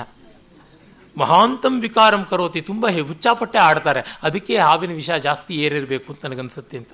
ಆನಯ ಸರ್ವಾರಂಭಾನ್ ನಾನು ದೊಡ್ಡ ವೈದ್ಯಕೀಯದ ಕಿಟ್ಟು ಅದನ್ನು ತೊಗೊಂಡು ಬಾ ಅಂತಾನೆ. ಯಾವುದು ಆರಭೆ ವಿಷತಂತ್ರಂ ಅಂಥೇಳಿ ಮಂಡಲ ಬರೆಯೋದಕ್ಕೆ ಶುರು ಮಾಡ್ತಾನೆ. ಆ ಮಂಡಲ ಬರೆದು ಅದರೊಳಗೆ ಎಲ್ಲ ರಕ್ಷಾ ಯಂತ್ರಗಳನ್ನೆಲ್ಲ ಸ್ಥಾಪನೆ ಮಾಡಿ ಬೀಜ ಮಂತ್ರಗಳನ್ನು ಬರೆದಿಟ್ಟರೆ ಹಾವು ಬಂದು ಈ ವಿಷವನ್ನು ಎಳ್ಕೊಳ್ಬೇಕು ಅಂತ ಹೇಳಿಬಿಟ್ಟು ಕುಂಡಲ ಕುಟಿಲ ಗಾಮಿನಿ ಮಂಡಲಂ ಪ್ರವಿಶ ಮಂಡಲಂ ವಾಸುಕಿ ಪುತ್ರ ತಿಷ್ಠ ತಿಷ್ಠ ಯಾವತ್ ಚಿರೋ ವೇದಂ ಕರಿಷ್ಯಾಮಿ ಕುತ್ರ ಕುಠಾರಿಕ ಅಂತ ಹೀಗೆಲ್ಲ ಅವನಿಗೇನೂ ಬರೋದಿಲ್ಲ. ಇದೆಲ್ಲ ಧೂರ್ತ ತಂತ್ರಗಳು. ಹಾಗೇನೋ ಒಂದು ಮಂಡಲ ಮಾಡೋದು, ಬಾಯಿಗೆ ಬಂದದ್ದನ್ನು ಮಂತ್ರ ಹೇಳೋದು ಹೇಳ್ತಿರ್ತಾನೆ. ಇದೆಲ್ಲ ಈ ಯೋಗಿಗೆ ಗೊತ್ತಿರುತ್ತೆ. ಮೂರ್ಖ ವೈದ್ಯ ಅಲಂ ಪರಿಶ್ರಮೇಣ. ಅಯ್ಯೋ ಅವಿವೇಕಿ ವೈದ್ಯನೇ, ಸುಮ್ಮನೆ ವ್ಯರ್ಥ ಯಾತಕ್ಕೆ ಮೋಸ ಮಾಡ್ತೀಯ, ಸುಮ್ಮನೆ ಇರು ಅಂತ. ಅಯ್ಯೇ ಪಿತ್ತಮಪ್ಯಸ್ಯ ಅಸ್ತಿ, ಇವಳಿಗೆ ಪಿತ್ತ ನೆತ್ತಿಗೇರ್ಬಿಟ್ಟಿದೆ. ಅಯಂತೆ ಪಿತ್ತಂ ವಾತಂ ಶ್ಲೇಷ್ಮಾಣಂಚ ನಾಶಿಯಾಮಿ, ನಿನಗೆ ಪಿತ್ತ ವಾತ ಕಫ ಎಲ್ಲ ನಿವಾರಣೆ ಮಾಡ್ತೀನಿ ಅಂತ ರಾಮಿಲಕ ಹೇಳ್ತಾನೆ. ಕ್ರೀತಾಂ ಯತ್ನ ನಕಲು ಅಕೃತಜ್ಞಾವಯಂ, ಏನು ಬೇಕೋ ಅದು ಮಾಡಿ, ಎಷ್ಟು ಬೇಕಾದ್ರೂ ಕೊಡ್ತೀವಿ ಅಂತಂತಾನೆ. ಆಗ ಆ ಇವನು ಹೇಳ್ತಾನೆ, ಈ ಥರ ಎಲ್ಲ ವಾತ ಪಿತ್ತ ಕಫ ಎಲ್ಲ ಸಮ ಮಾಡಿಬಿಟ್ರೆ ಸತ್ಯ ಹೋಗ್ಬಿಡ್ತಾನೆ ಕಣಯ್ಯ. ತ್ರಿದೋಷ ಅಂದರೆ ಬ್ಯಾಲೆನ್ಸ್ ಮಾಡಬೇಕು, ನಿರ್ಮೂಲನ ಮಾಡೋದಲ್ಲ ಅಂತ ಯೋಗಿ. ಮತ್ತು ಸುಂದರ ಗುಲಿಕಂ ವ್ಯಾಲಂ ವೈದ್ಯಂ ಆನಯಾಮಿ ಅಂತ, ಇದೋ ಆಗುವಂಥದ್ದಲ್ಲ ಅನಿಸುತ್ತೆ, ಇನ್ನೂ ದೊಡ್ಡ ವೈದ್ಯನ ಕರ್ಕೊಂಡು ಬರ್ತೀನಿ ಅಂತ ವೈದ್ಯ ಹೋಗ್ತಾನೆ. ಅಷ್ಟೊತ್ತಿಗೆ ಯಮ ಪುರುಷ ಅಂದರೆ ಯಮದೂತ ವಾಪಸ್ ಬರ್ತಾನೆ. ಭೋ ಭರ್ತ್ಸಿತೋಸ್ಮಿ ಯಮೇನ, ಯಮ ನನ್ನ ಸಿಕ್ಕಾಪಟ್ಟೆ ಬೈದುಬಿಟ್ಟ. ನಸಾ ವಸಂತಸೇನೆ ಎಂ ಕ್ಷಿಪ್ತಂ ತತ್ರೈವ ನಿಯತಾಂ ಅನ್ಯಾ ವಸಂತಸೇನಾ ಸಾ ಕ್ಷೀಣಾಯುಸ್ತಾಮಿಹಾನಯ. ಈ ಊರಿನ ವಸಂತಸೇನೆ ಅಂತ ಅಲ್ಲ ನಾನು ಹೇಳಿದ್ದು, ಪಕ್ಕದೂರಿನ ವಸಂತಸೇನೇನ. ಅವಳಿಗೆ ಆಯುಷ್ಯ ಮುಗಿದಿದ್ದು, ಇವಳಿಗಲ್ಲ. ನೀನು ಯಾವ್ದೋ ಪ್ರಾಣ ತೊಗೊಂಡು ಬಂದುಬಿಟ್ಟಿಯಲ್ಲ, ಒಂದೇ ಹೆಸರಿದೆ ಅಂತ ನೋಡಿಕೊಂಡು ಅಡ್ರೆಸ್ ಎಲ್ಲ ಒಂದೇ ಅಂತ ಅಂದ್ಕೊಂಡು ಬಿಟ್ಟಿಯಲ್ಲ, ತಪ್ಪು ಅಂತ. ಇತಿ ಯಾವದಸ್ಯಾಹ ಶರೀರಂ ಅಗ್ನಿಸಂಯೋಗಂ ನೋಪನೀಯತೆ ತಾವತ್ ಸಪ್ರಾಣಂ ಏನಾಂ ಕರೋಮಿ. ಇವಳು ಶರೀರಕ್ಕಿನ್ನೂ ಬೆಂಕಿ ಸ್ಪರ್ಶ ಮಾಡದೇ ಇದ್ದರೆ ಹೇಗಾದರೂ ಈ ಶರೀರದೊಳಗೆ ಪ್ರಾಣ ಹಾಕ್ಬಿಡ್ತೀನಿ ಅಂತ ಬರ್ತಾನೆ. ಅಯ್ಯೇ ಉತ್ತಿತ ಕಲ್ವಿಯಂ, ಇವಳೇನು ಬದುಕಿಬಿಟ್ಟಿದ್ದಾಳಲ್ಲ. ಕಿನ್ನು ಕಲ್ವಿದಂ ಅಸ್ಯಾ ಜೀವೋ ಮಮ ಕರೆ ಉತ್ತಿತ ಇಶಾ ವರಾಂಗನ. ಇವಳು ಪ್ರಾಣ ನನ್ನ ಕೈಯಲ್ಲೇ, ಆದರೆ ಅವಳು ನೋಡಿ ಪ್ರಾಣ ಜೊತೆಗಿದ್ದಾಳೆ. ಆಶ್ಚರ್ಯಂ ಪರಮಂ ಲೋಕೆ ಭುವಿ ಪೂರ್ವಂ ನ ದೃಶ್ಯತೆ, ಇಂಥದ್ದೆಂದೂ ನೋಡಿಲ್ವಲ್ಲ, ಇದು ಅನ್ಹರ್ಡ್ ಅನ್ಸೀನ್ ಅಂತ. ಅಯ್ಯೇ ಅತ್ರ ಭವಾನ್ ಯೋಗಿ ಪರಿವ್ರಾಜಕ ಕ್ರೀಡತಿ, ಗೊತ್ತಾಗುತ್ತೆ ಈ ಯೋಗಿ ಈ ಕೆಲಸ ಮಾಡ್ತಾ ಇದ್ದಾನೆ. ಕಿಮಿದಾನಿಂ ಕರಿಷ್ಯೆ ಭವತು ಭವತು ದೃಷ್ಟಂ ಅಸ್ಯಾಹ ಗಣಿಕಾಯಾಹ ಆತ್ಮಾನಂ ಪರಿವ್ರಾಜಕ ಶರೀರೇ ನ್ಯಸ್ಯ ಅವಸಿತೆ ಕರ್ಮಣಿ ಯಥಾಸ್ಥಾನಂ ಯೋಜಯಿಷ್ಯಾಮಿ. ಇವಳು ಪ್ರಾಣವನ್ನು ಅವನ ಶರೀರದಲ್ಲಿ ಹಾಕ್ಬಿಡ್ತೀನಿ, ವೇಕೆಂಟ್ ಸ್ಪೇಸ್ ಥಿಯರಿ, ಎಲ್ಲಿ ಯಾವುದಿದ್ರೆ ಅಲ್ಲಿ ಖಾಲಿ ಅದನ್ನು ತಂದು ತುಂಬಿಬಿಡಬೇಕು ಅಂತ ಪರಿವ್ರಾಜಕ ಹೇಳ್ತಾನೆ. ಹೇಳ್ತಿದ್ದಂಗೆ ಕಾವಿ ಶಾಟಿನ ಹಿಂಗೆ ವಯ್ಯಾರವಾಗಿ ಒದ್ದುಕೊಂಡು ರಾಮಿಲಕ ಕುತ್ರ ಕುತ್ರ ಎಲ್ಲಿ ರಾಮಿಲಕ ಅಂತ ಕರೀತಾನೆ. ಅವನು ಭಗವನ್ ಅಯಮಸ್ಮಿ ಅಂತ ಅವನು ಹೋಗ್ತಾನೆ ನಮಸ್ಕಾರ ಮಾಡಿಬಿಟ್ಟು. ಆಗ ಶಾಂಡಿಲೆ ಕೇಳ್ತಾನೆ, ಭಗವನ್ ಕಿಮೇತತ್ ಕುಂಡಿಕಾ ಗ್ರಹಣೋಚಿತೋ ವಾಮಹಸ್ತ ಶಂಖವಲಯ ಪೂರಿತ ಇವ ಮೇ ಪ್ರತಿಭಾತಿ. ಇದೇನು ಭಿಕ್ಷಾಪತ್ರ ಹಿಡ್ಕೊಳ್ಬೇಕಾದ ಕೈನಲ್ಲಿ ಹಿಂಗೆ ಹಿಂಗೆ ಬಳೆ ತಿರುಗಿಸ್ಕೊಳ್ತಾರೆ, ಹಿಂಗೆ ನಡತೆ ಮಾಡ್ತಾ ಇದ್ದಾನಲ್ಲ. ನೈವ ಭಗವನ್ ನೈವ ಅಜ್ಜುಕ ಭಗವದಜ್ಜುಕಂ ನಾಮ ಸಮೃತಂ. ಗುರು ಗುರುವಾಗಿಲ್ಲ, ವೇಷ್ಯ ವೇಷಿಯಾಗಿಲ್ಲ, ಇದೇನು ಅಂತ. ಈ ಪರಿವ್ರಾಜ ಹೇಳ್ತಾನೆ, ರಾಮಿಲಕ ಆಲಿಂಗ ಮಾಂ, ರಾಮಿಲಕ ನನ್ನ ತಬ್ಬುಕು ಅಂತ. ಶಾಂಡಿಲ್ ಹೇಳ್ತಾನೆ, ಕಿಂಶುಕ ಮಾಲಿಂಗ ಮುತ್ತುಗದ ಮರವನ್ನು ಹೋಗಿ ಅಪ್ಕೊಳ್ಳಪ್ಪ ಅಂತ. ಯಾಕೆ ಅಂದರೆ ಆ ಸನ್ಯಾಸಿ ಕಾಷಾಯ ವಸ್ತ್ರ ಉಟ್ಕೊಂಡಿರ್ತಾನಲ್ಲ, ಮೈ ತುಂಬ ಹೂ ಬಿಟ್ಟರೆ ಮುತ್ತುಗದ ಮರದಂಗೆ ಇದ್ದಾನೆ ನಮ್ಮ ಗುರು, ಅವನು ನೀನೇನು ತಬ್ಕೋತೀಯ, ದಪ್ಪ ಬೇರೆ ಇದ್ದಾನೆ. ಪರಿವ್ರಾಜಕ ರಾಮಿಲಕ ಮತ್ತಾ ಕಲ್ವಂ, ನಿನಗೋಸ್ಕರ ನಾನು ಕಾದು ವಿರಹದಿಂದ ಬಸವಳದಿದ್ದೀನಿ ಅಂತ. ನಹಿ ನಹಿ ಉನ್ಮತ್ತ ಕಲುತ್ವಂ, ನೀನು ಮತ್ತ ಆಗಿಲ್ಲ, ಉನ್ಮತ್ತ ಹುಚ್ಚೇರಿದೆ ನಮ್ಮ ಗುರುವಿಗೆ ಅಂತ. ರಾಮಿಲಕ ಹೇಳ್ತಾನೆ, ಭಗವನ್ ಆಶ್ರಮ ವಿರುದ್ಧ ಕಲ್ವಯಂ ಅಪಲಾಪಹ. ನಿಮ್ಮ ಆಶ್ರಮಕ್ಕೆ, ಸನ್ಯಾಸಾಶ್ರಮಕ್ಕೆ ವಿರೋಧವಾದದ್ದು ಈ ಶೃಂಗಾರದ ಚಟುವಟಿಕೆ, ಹೀಗೆಲ್ಲ ಮಾಡುವುದು ತಪ್ಪು ತಪ್ಪು ಅಂತ. ಪರಿವ್ರಾಜಕ ಹೇಳ್ತಾನೆ, ಸುರಾಮಾನೆಯ ಪಿಬಾಮಿ, ರಾಮಿಲಕ ನಿನ್ನ ದಿವಸ ನನಗೆ ಹೆಂಡ ತಂದು ಕೊಡ್ತಾ ಇದ್ಯಲ್ಲ ಮದುರೆ, ಅದನ್ನು ತಂದು ಕೊಡು ಕುಡಿತೀನಿ ಅಂತ. ಶಾಂಡಿಲ್ ಹೇಳ್ತಾನೆ, ಭಗವನ್ ವಿಷಂ ಪಿಬ, ವಿಷ ಕುಡಿ. ಭವತು ಪರಿಹಾಸ ಪ್ರಮಾಣಂ ಜ್ಞಾಸ್ಯಾಮಿ. ಇದು ಏನು ಹಾಸ್ಯಕ್ಕೆ ಒಂದು ಎಲ್ಲೇ ಇಲ್ವಾ ನಮ್ಮ ಗುರುಗಳಿಗೆ. ಈಗ ಪರಿವ್ರಾಜಕ ಮತ್ತೆ ಪರಕಾಯ ಪ್ರವೇಶ ತಾನೆ. ಪರಭೃತಿಕೆ ಪರಭೃತಿಕೆ ಆಲಿಂಗಮ, ಗೆಳತಿಯರನ್ನ ಬಂದ್ರೆ ನನ್ನ ಅಪ್ಪಿಕೊಳ್ಳ್ರೆ ಅಂತ ಚೇಟಿ ಹತ್ರಕ್ಕೆ ಹೋಗ್ಬಿಡ್ತಾನೆ. ಅವರು ಅಪಸರ ಅಪಸರ ಭಗವನ್ ಅಂತ ಅವರು ಓಡೋಗ್ತಾನೆ. ಆಟ ಆಡೋಣ ಬಾ, ಮರದ ಸುತ್ತಲೂ ಕುಣಿಯೋಣ ಬಾ ಅಂತ ಆ ಗುರು ಓಡ್ತಾನೆ. ಈಮಸ್ಮಿ ಮಾತಃ ಒಂದೇ ಅಂತ ಆ ವೇಷಿ ತಾಯಿ ಹತ್ರಕ್ಕೆ ಹೋಗ್ಬಿಟ್ಟು ಸನ್ಯಾಸಿ ನಮಸ್ಕಾರ ಮಾಡ್ತಾನೆ, ಅಮ್ಮ ನಾನು ಎಲ್ಲಿದ್ದೀನಿ ಅಂತ. ಭಗವನ್ ಕಿಮೇ ತತ್ ಪಾಪಿನಿ ಭವಾಮಿ, ಭಗವನ್ ಏನಿದು, ನೀವು ನಮಸ್ಕಾರ ಮಾಡಿದ್ರೆ ನನಗೆ ಪಾಪ ಬರುತ್ತೆ ಅಂತ. ಮಾತಃ ಪ್ರತ್ಯಭಿಷಾನಾಸಿಮ ರಾಮಿಲಕ ಅದ್ಯ ಚಿರಾಯಿತಂ ಕಲುತ್ವಯ. ಅಮ್ಮ, ನಾನು ಯಾರು ಅಂತ ನಿಮಗೆ ಗೊತ್ತಾಗ್ಲಿಲ್ವಾ? ರಾಮಿಲಕ, ಯಾತಕ್ಕೆ ಇವತ್ತಿಷ್ಟು ತಡ ಮಾಡಿದ್ದು? ಭಗವನ್ ನ ವಶ್ಯೋಸ್ಮಿ, ನೀವು ಹೇಳ್ದಂಗೆ ಕೇಳೋಕ್ಕಾಗೋದಿಲ್ಲ, ನೀವು ಬೇರೆ ಥರ ಆಡ್ತಾ ಇದ್ದೀರಾ ಅಂತ ರಾಮಿಲಕ ಹೇಳ್ತಾನೆ. ಅಷ್ಟೊತ್ತಿಗೆ ಇನ್ನು ಹೆಚ್ಚಿನ ವೈದ್ಯ ಬರ್ತಾನೆ, ಸುಂದರ ಗುಲಿಕ. ಆ ವೈದ್ಯನೂ ಢೋಂಗಿ ವೈದ್ಯನೇ. ಕುಲಿಕಾ ಮಯ ಅಷ್ಟವು ಗೃಹೀತಾ, ನಾನು 8 ಮಾತ್ರೆ ಹಿಡ್ಕೊಂಡು ಬಂದಿದ್ದೀನಿ. ಔಷಧಂಚ ಕ್ಷಣೇ ಕ್ಷಣೇ ಜೀವಿಷ್ಯತಿ ಮರಿಷ್ಯತಿ, ಯಾವ ಕ್ಷಣದಲ್ಲೂ ಬದುಕ್ಬೋದು, ಯಾವ ಕ್ಷಣದಲ್ಲೂ ಸಾಯ್ಬೋದು ಅವಳು, ಅದಕ್ಕೆ 2 ಮಾತ್ರೆ ಇಟ್ಕೊಂಡು ಬಂದಿದ್ದೀನಿ. ಉದಕಂ ಉದಕಂ, ನೀರು ತನ್ನಿ ಅಂತ. ಗುಲಿಕಾಂ ಅವಘಟ್ಟಯಾಮಿ, ನೀರಲ್ಲಿ ಹಾಕಿ ಆ ಗುಳಿಕೆನ ಈಗ ಪುಡಿ ಮಾಡ್ತೀನಿ, ಕರಗಿಸಿ ಕೊಡ್ತೀನಿ ಅಂತಂತಾನೆ. ನಕಲ್ವಿಯಂ ದಷ್ಟ ಆವಿಷ್ಟ ಕಲ್ವಿಯಂ, ಇವಳಿಗೆ ಹಾವು ಕಚ್ಚಿಲ್ಲ ಅನ್ಸತ್ತೆ, ಯಾವುದೋ ಭೂತ ಪ್ರೇತಗಳ ಆವಾಹ ಆಗಿದೆ ಅಂತಷ್ಟೇ ಅಂತ. ಈಗ ಇದು ಅಜ್ಜುಕೆ ಅಂದರೆ ವಸಂತಸೇನೆ ಶರೀರದಲ್ಲಿರ್ತಕ್ಕಂಥ ಗುರು ಹೇಳ್ತಾನೆ, ಮೂರ್ಖ ವೈದ್ಯ ವೃಥಾ ವೃದ್ಧ, ಸುಮ್ಮನೆ ಮುದಿತನ ವಯಸ್ಸಾಗಿದೆ, ಕತ್ತೆಗಿದ್ದಂಗೆ ಜ್ಞಾನ ಬಂದಿಲ್ಲ ವೈದ್ಯ, ಮೂರ್ಖ ನೀನು. ಪ್ರಾಣಿನಾಂ ಅಂತಕಮಪಿ ನ ಜಾನೀಷೆ ಕಥಂ ಏನ ಇಯಂ ಕಥಮೇನ ಇಯಂ ಸರ್ಪೇಣ ವ್ಯಾಪಾದಿತ ಇತಿ. ಅಲ್ಲ, ನಿನಗಿಷ್ಟು ಗೊತ್ತಾಗಲ್ವ ಯಾವ ಹಾವಿದೆ ಇವಳು ಕಚ್ಚಿರೋದು ಅಂತ ಹೇಳು ನೋಡೋಣ ಅಂತ. ಕಿಮತ್ರ ಆಶ್ಚರ್ಯಂ ಶಾಸ್ತ್ರಮಪ್ಯ ಕಿಮತ್ರ ಆಶ್ಚರ್ಯಂ, ಇಲ್ಲಿ ಆಶ್ಚರ್ಯ ಪಡುವಂಥದ್ದು ಏನಿದೆ ಅಂತ. ಆಶ್ಚರ್ಯ ಪಡುವಂಥದ್ದು ಏನೂ ಇಲ್ಲ, ಶಾಸ್ತ್ರ ಇದೆ ಅಂತಂತಾನೆ ವೈದ್ಯ. ಶಾಸ್ತ್ರಮಪಿ ಅಸ್ತಿ, ಶಾಸ್ತ್ರವೂ ಇದೆಯಾ ಹೇಳು ಅಂತ. ಶಾಸ್ತ್ರ ಸಹಸ್ರಮಸ್ತಿ, ತುಂಬ ಶಾಸ್ತ್ರಗಳು, ಸಾವಿರಾರು ಶಾಸ್ತ್ರ ಇದೆ ಅಂತ ಹೇಳ್ತಾನೆ. ಸರಿ ಹೇಳು ವೈದ್ಯಶಾಸ್ತ್ರ ಏನು ಅಂತ. ಶೃಣೋತಿ ಭವತಿ ವಾತಿಕಾ ಪಿತ್ತಿಕಾಶ್ಚೈವ ಶ್ಲೈ ಶ್ಲೈ ಶ್ಲೈ ಶ್ಲೈ ಅಂತಂತಾನೆ. ಅವನಿಗೆ ಮರ್ತೋಗಿರುತ್ತೆ, ವಾತ ಪಿತ್ತ ಕಫ ಶ್ಲೇಷ್ಮ ಅಂತ ಹೇಳಬೇಕು, ಅದು ಮೂರೂ ಬರೋದಿಲ್ಲ ಅವನಿಗೆ. ವೈದ್ಯಕೀಯ ABCD ಬರೋದಿಲ್ಲ. ಅವಿಧ ಪುಸ್ತಕಂ ಪುಸ್ತಕಂ, ಪುಸ್ತಕ ಕೊಡಿ ಸ್ವಲ್ಪ ನೋಡ್ಬಿಟ್ಟು ಹೇಳ್ತೀನಿ ಅಂತಂತಾನೆ. ಅಹೋ ವೈದ್ಯಸ್ಯ ಅಭಿರೂಪತ, ಶಾಂಡಿಲ್ಯ ಹೇಳ್ತಾನೆ, ಯೋಹೋ ಈ ವೈದ್ಯ ನನ್ನಂಗೆ ಇದಾನಲ್ಲ. ಏಕಪದೇ ವಿಸ್ಮೃತ, ಒಂದು ಹೆಜ್ಜೆಗೆ ಮೊದಲನೇ ಪಂಕ್ತಿಗೇನೆ ಮರ್ತೋಗ್ಬಿಟ್ಟಿದೆ. ಭವತು ಮಮ ವಯಸ್ಸ್ಯ ಏವ ಇದಂ ಪುಸ್ತಕ, ನನಗೆ ಸರಿಯಾಗಿದ್ದಾನೆ ಪುಸ್ತಕ ತಗೊಳಪ್ಪ ಅಂತಾನೆ. ವೈದ್ಯ ಹೇಳ್ತಾನೆ, ವಾತಿಕಾ ಪೈತ್ತಿಕಾಶ್ಚೈವ ಶ್ಲೇಷ್ಮಿಕಶ್ಚ ಮಹಾವಿಷಾಹ ತ್ರೀಣಿ ಸರ್ಪಾಹ ಭವಂತ್ಯೇತೆ ಚತುರ್ಥೋ ನಾಧಿಗಮ್ಯತೆ. 4 ವಿಧವಾದ ಸರ್ಪಗಳಿವೆ, 3 ವಿಧವಾದ ಸರ್ಪಗಳಿವೆ, 4ನೇ ವಿಧ ಇಲ್ಲ ಅಂತಂತಾನೆ. ಅಂದರೆ ಸರ್ಪ, ನಾಗ, ಭೋಗಿ ಅಂತ 3ನೇ ಶಾಸ್ತ್ರಕಾರರು ಹೇಳ್ತಾನೆ. ತ್ರೀಣಿ ಸರ್ಪ ಅಂದಾಗ ಆ ಗುರು ವೇಶ್ಯ ಶರೀರದಲ್ಲಿದ್ದಾನಲ್ಲ, ಅಯಂ ಅಪಶಬ್ದ ತ್ರಯಸರ್ಪ ಇತಿ ವಕ್ತವ್ಯಂ, ತ್ರೀಣಿ ಇತಿ ನಪುಂಸಕಂ ಭವತಿ. ಸರ್ಪ ಪುಲ್ಲಿಂಗ, 3 ಅಂತ ಹೇಳುವಾಗ ತ್ರೀಣಿ ಅಂತ ಹೇಳಬಾರ್ದು, ತ್ರಯ ಅಂತ ಹೇಳಬೇಕು, ವ್ಯಾಕರಣ ದೋಷ ಮಾಡಿದ್ದೀಯಾ ಅಂತಾನೆ. ಅವಿಧ ವೈಯಾಕರಣ ಸರ್ಪೇಣ ಖಾದಿತಾ ಭವೇತ್, ವ್ಯಾಕರಣ ಪಿಶಾಚ ಸರ್ಪವೇ ಕಚ್ಚಿಬಿಟ್ಟಿದೆ ಇವಳಿಗೆ, ಅದಕ್ಕೆ ಈಗೆಲ್ಲ ಮಾತಾಡ್ತಿದ್ದಾಳೆ ಅಂತಾನೆ. ಸರಿ, ವ್ಯಾಕರಣ ಬಿಡು, ವಿಷವೇಗಗಳು ಎಷ್ಟು ಅಂತ ಅಂದರೆ ವಿಷ ಮೈಗೇರಿದಾಗ ಯಾವ್ಯಾವ ಅವಸ್ಥೆ ಬರುತ್ತೆ ಅಂತ ಅರ್ಥ. ವಿಷವೇಗ ಅಂದರೆ ವಿಷವೇಗ ಶತಮ್ ಅಂದ್ಬಿಡ್ತಾನೆ, 100 ವಿಷವೇಗಗಳಿವೆ ಅಂತ. ನಾನಾ ಸಪ್ತ ವಿಷವೇಗ, 7 ಇರೋದು ಅಂತ ಗುರು ಹೇಳ್ತಾನೆ. ರೋಮಾಂಚೋ ಮುಖಶೌಶ್ಚ ವೈವರ್ಣ್ಯಂ ಚೈವ ವೇಪತು ಹಿಕ್ಕ ಶ್ವಾಸಶ್ಚ ಸಮೋಹ ಸಪ್ತೈತೆ ವಿಷವಿಕ್ರಿಯಾ. ಮೊದಲು ರೋಮಾಂಚನ ಆಗುತ್ತೆ, ಮತ್ತೆ ಮುಖ ಒಣಗೋಗುತ್ತೆ, ಬಾಯಿ ಒಣಗೋಗುತ್ತೆ, ಆಮೇಲಿಂದ ಮುಖ ಬಿಡಿಸ್ಕೊಳ್ಳುತ್ತೆ, ಆ ಬಣ್ಣ ಬದಲಾಯಿಸುತ್ತೆ, ಮೈಯೆಲ್ಲ ನಡುಗುತ್ತೆ, ಮತ್ತೆ ಬಿಕ್ಕಳಿಕೆ ಬರುತ್ತೆ, ಏದುಸಿರು ಬರುತ್ತೆ, ಮೂರ್ಛೆ ಹೋಗುತ್ತೆ. ಇಷ್ಟಾಗಿ ಕಡೆಗೆ ಸಾಯುವಂಥದ್ದು ಇದು ವಿಷವೇಗಗಳ ಸಪ್ತ ಸ್ಥಾನಗಳು. ಸಪ್ತ ವಿಷವೇಗ ಅತಿಕ್ರಾಂತ ಅಶ್ವಿನಿಭ್ಯಾಮಪಿ ನ ಶಕ್ಯತೆ ಚಿಕಿತ್ಸಿತು.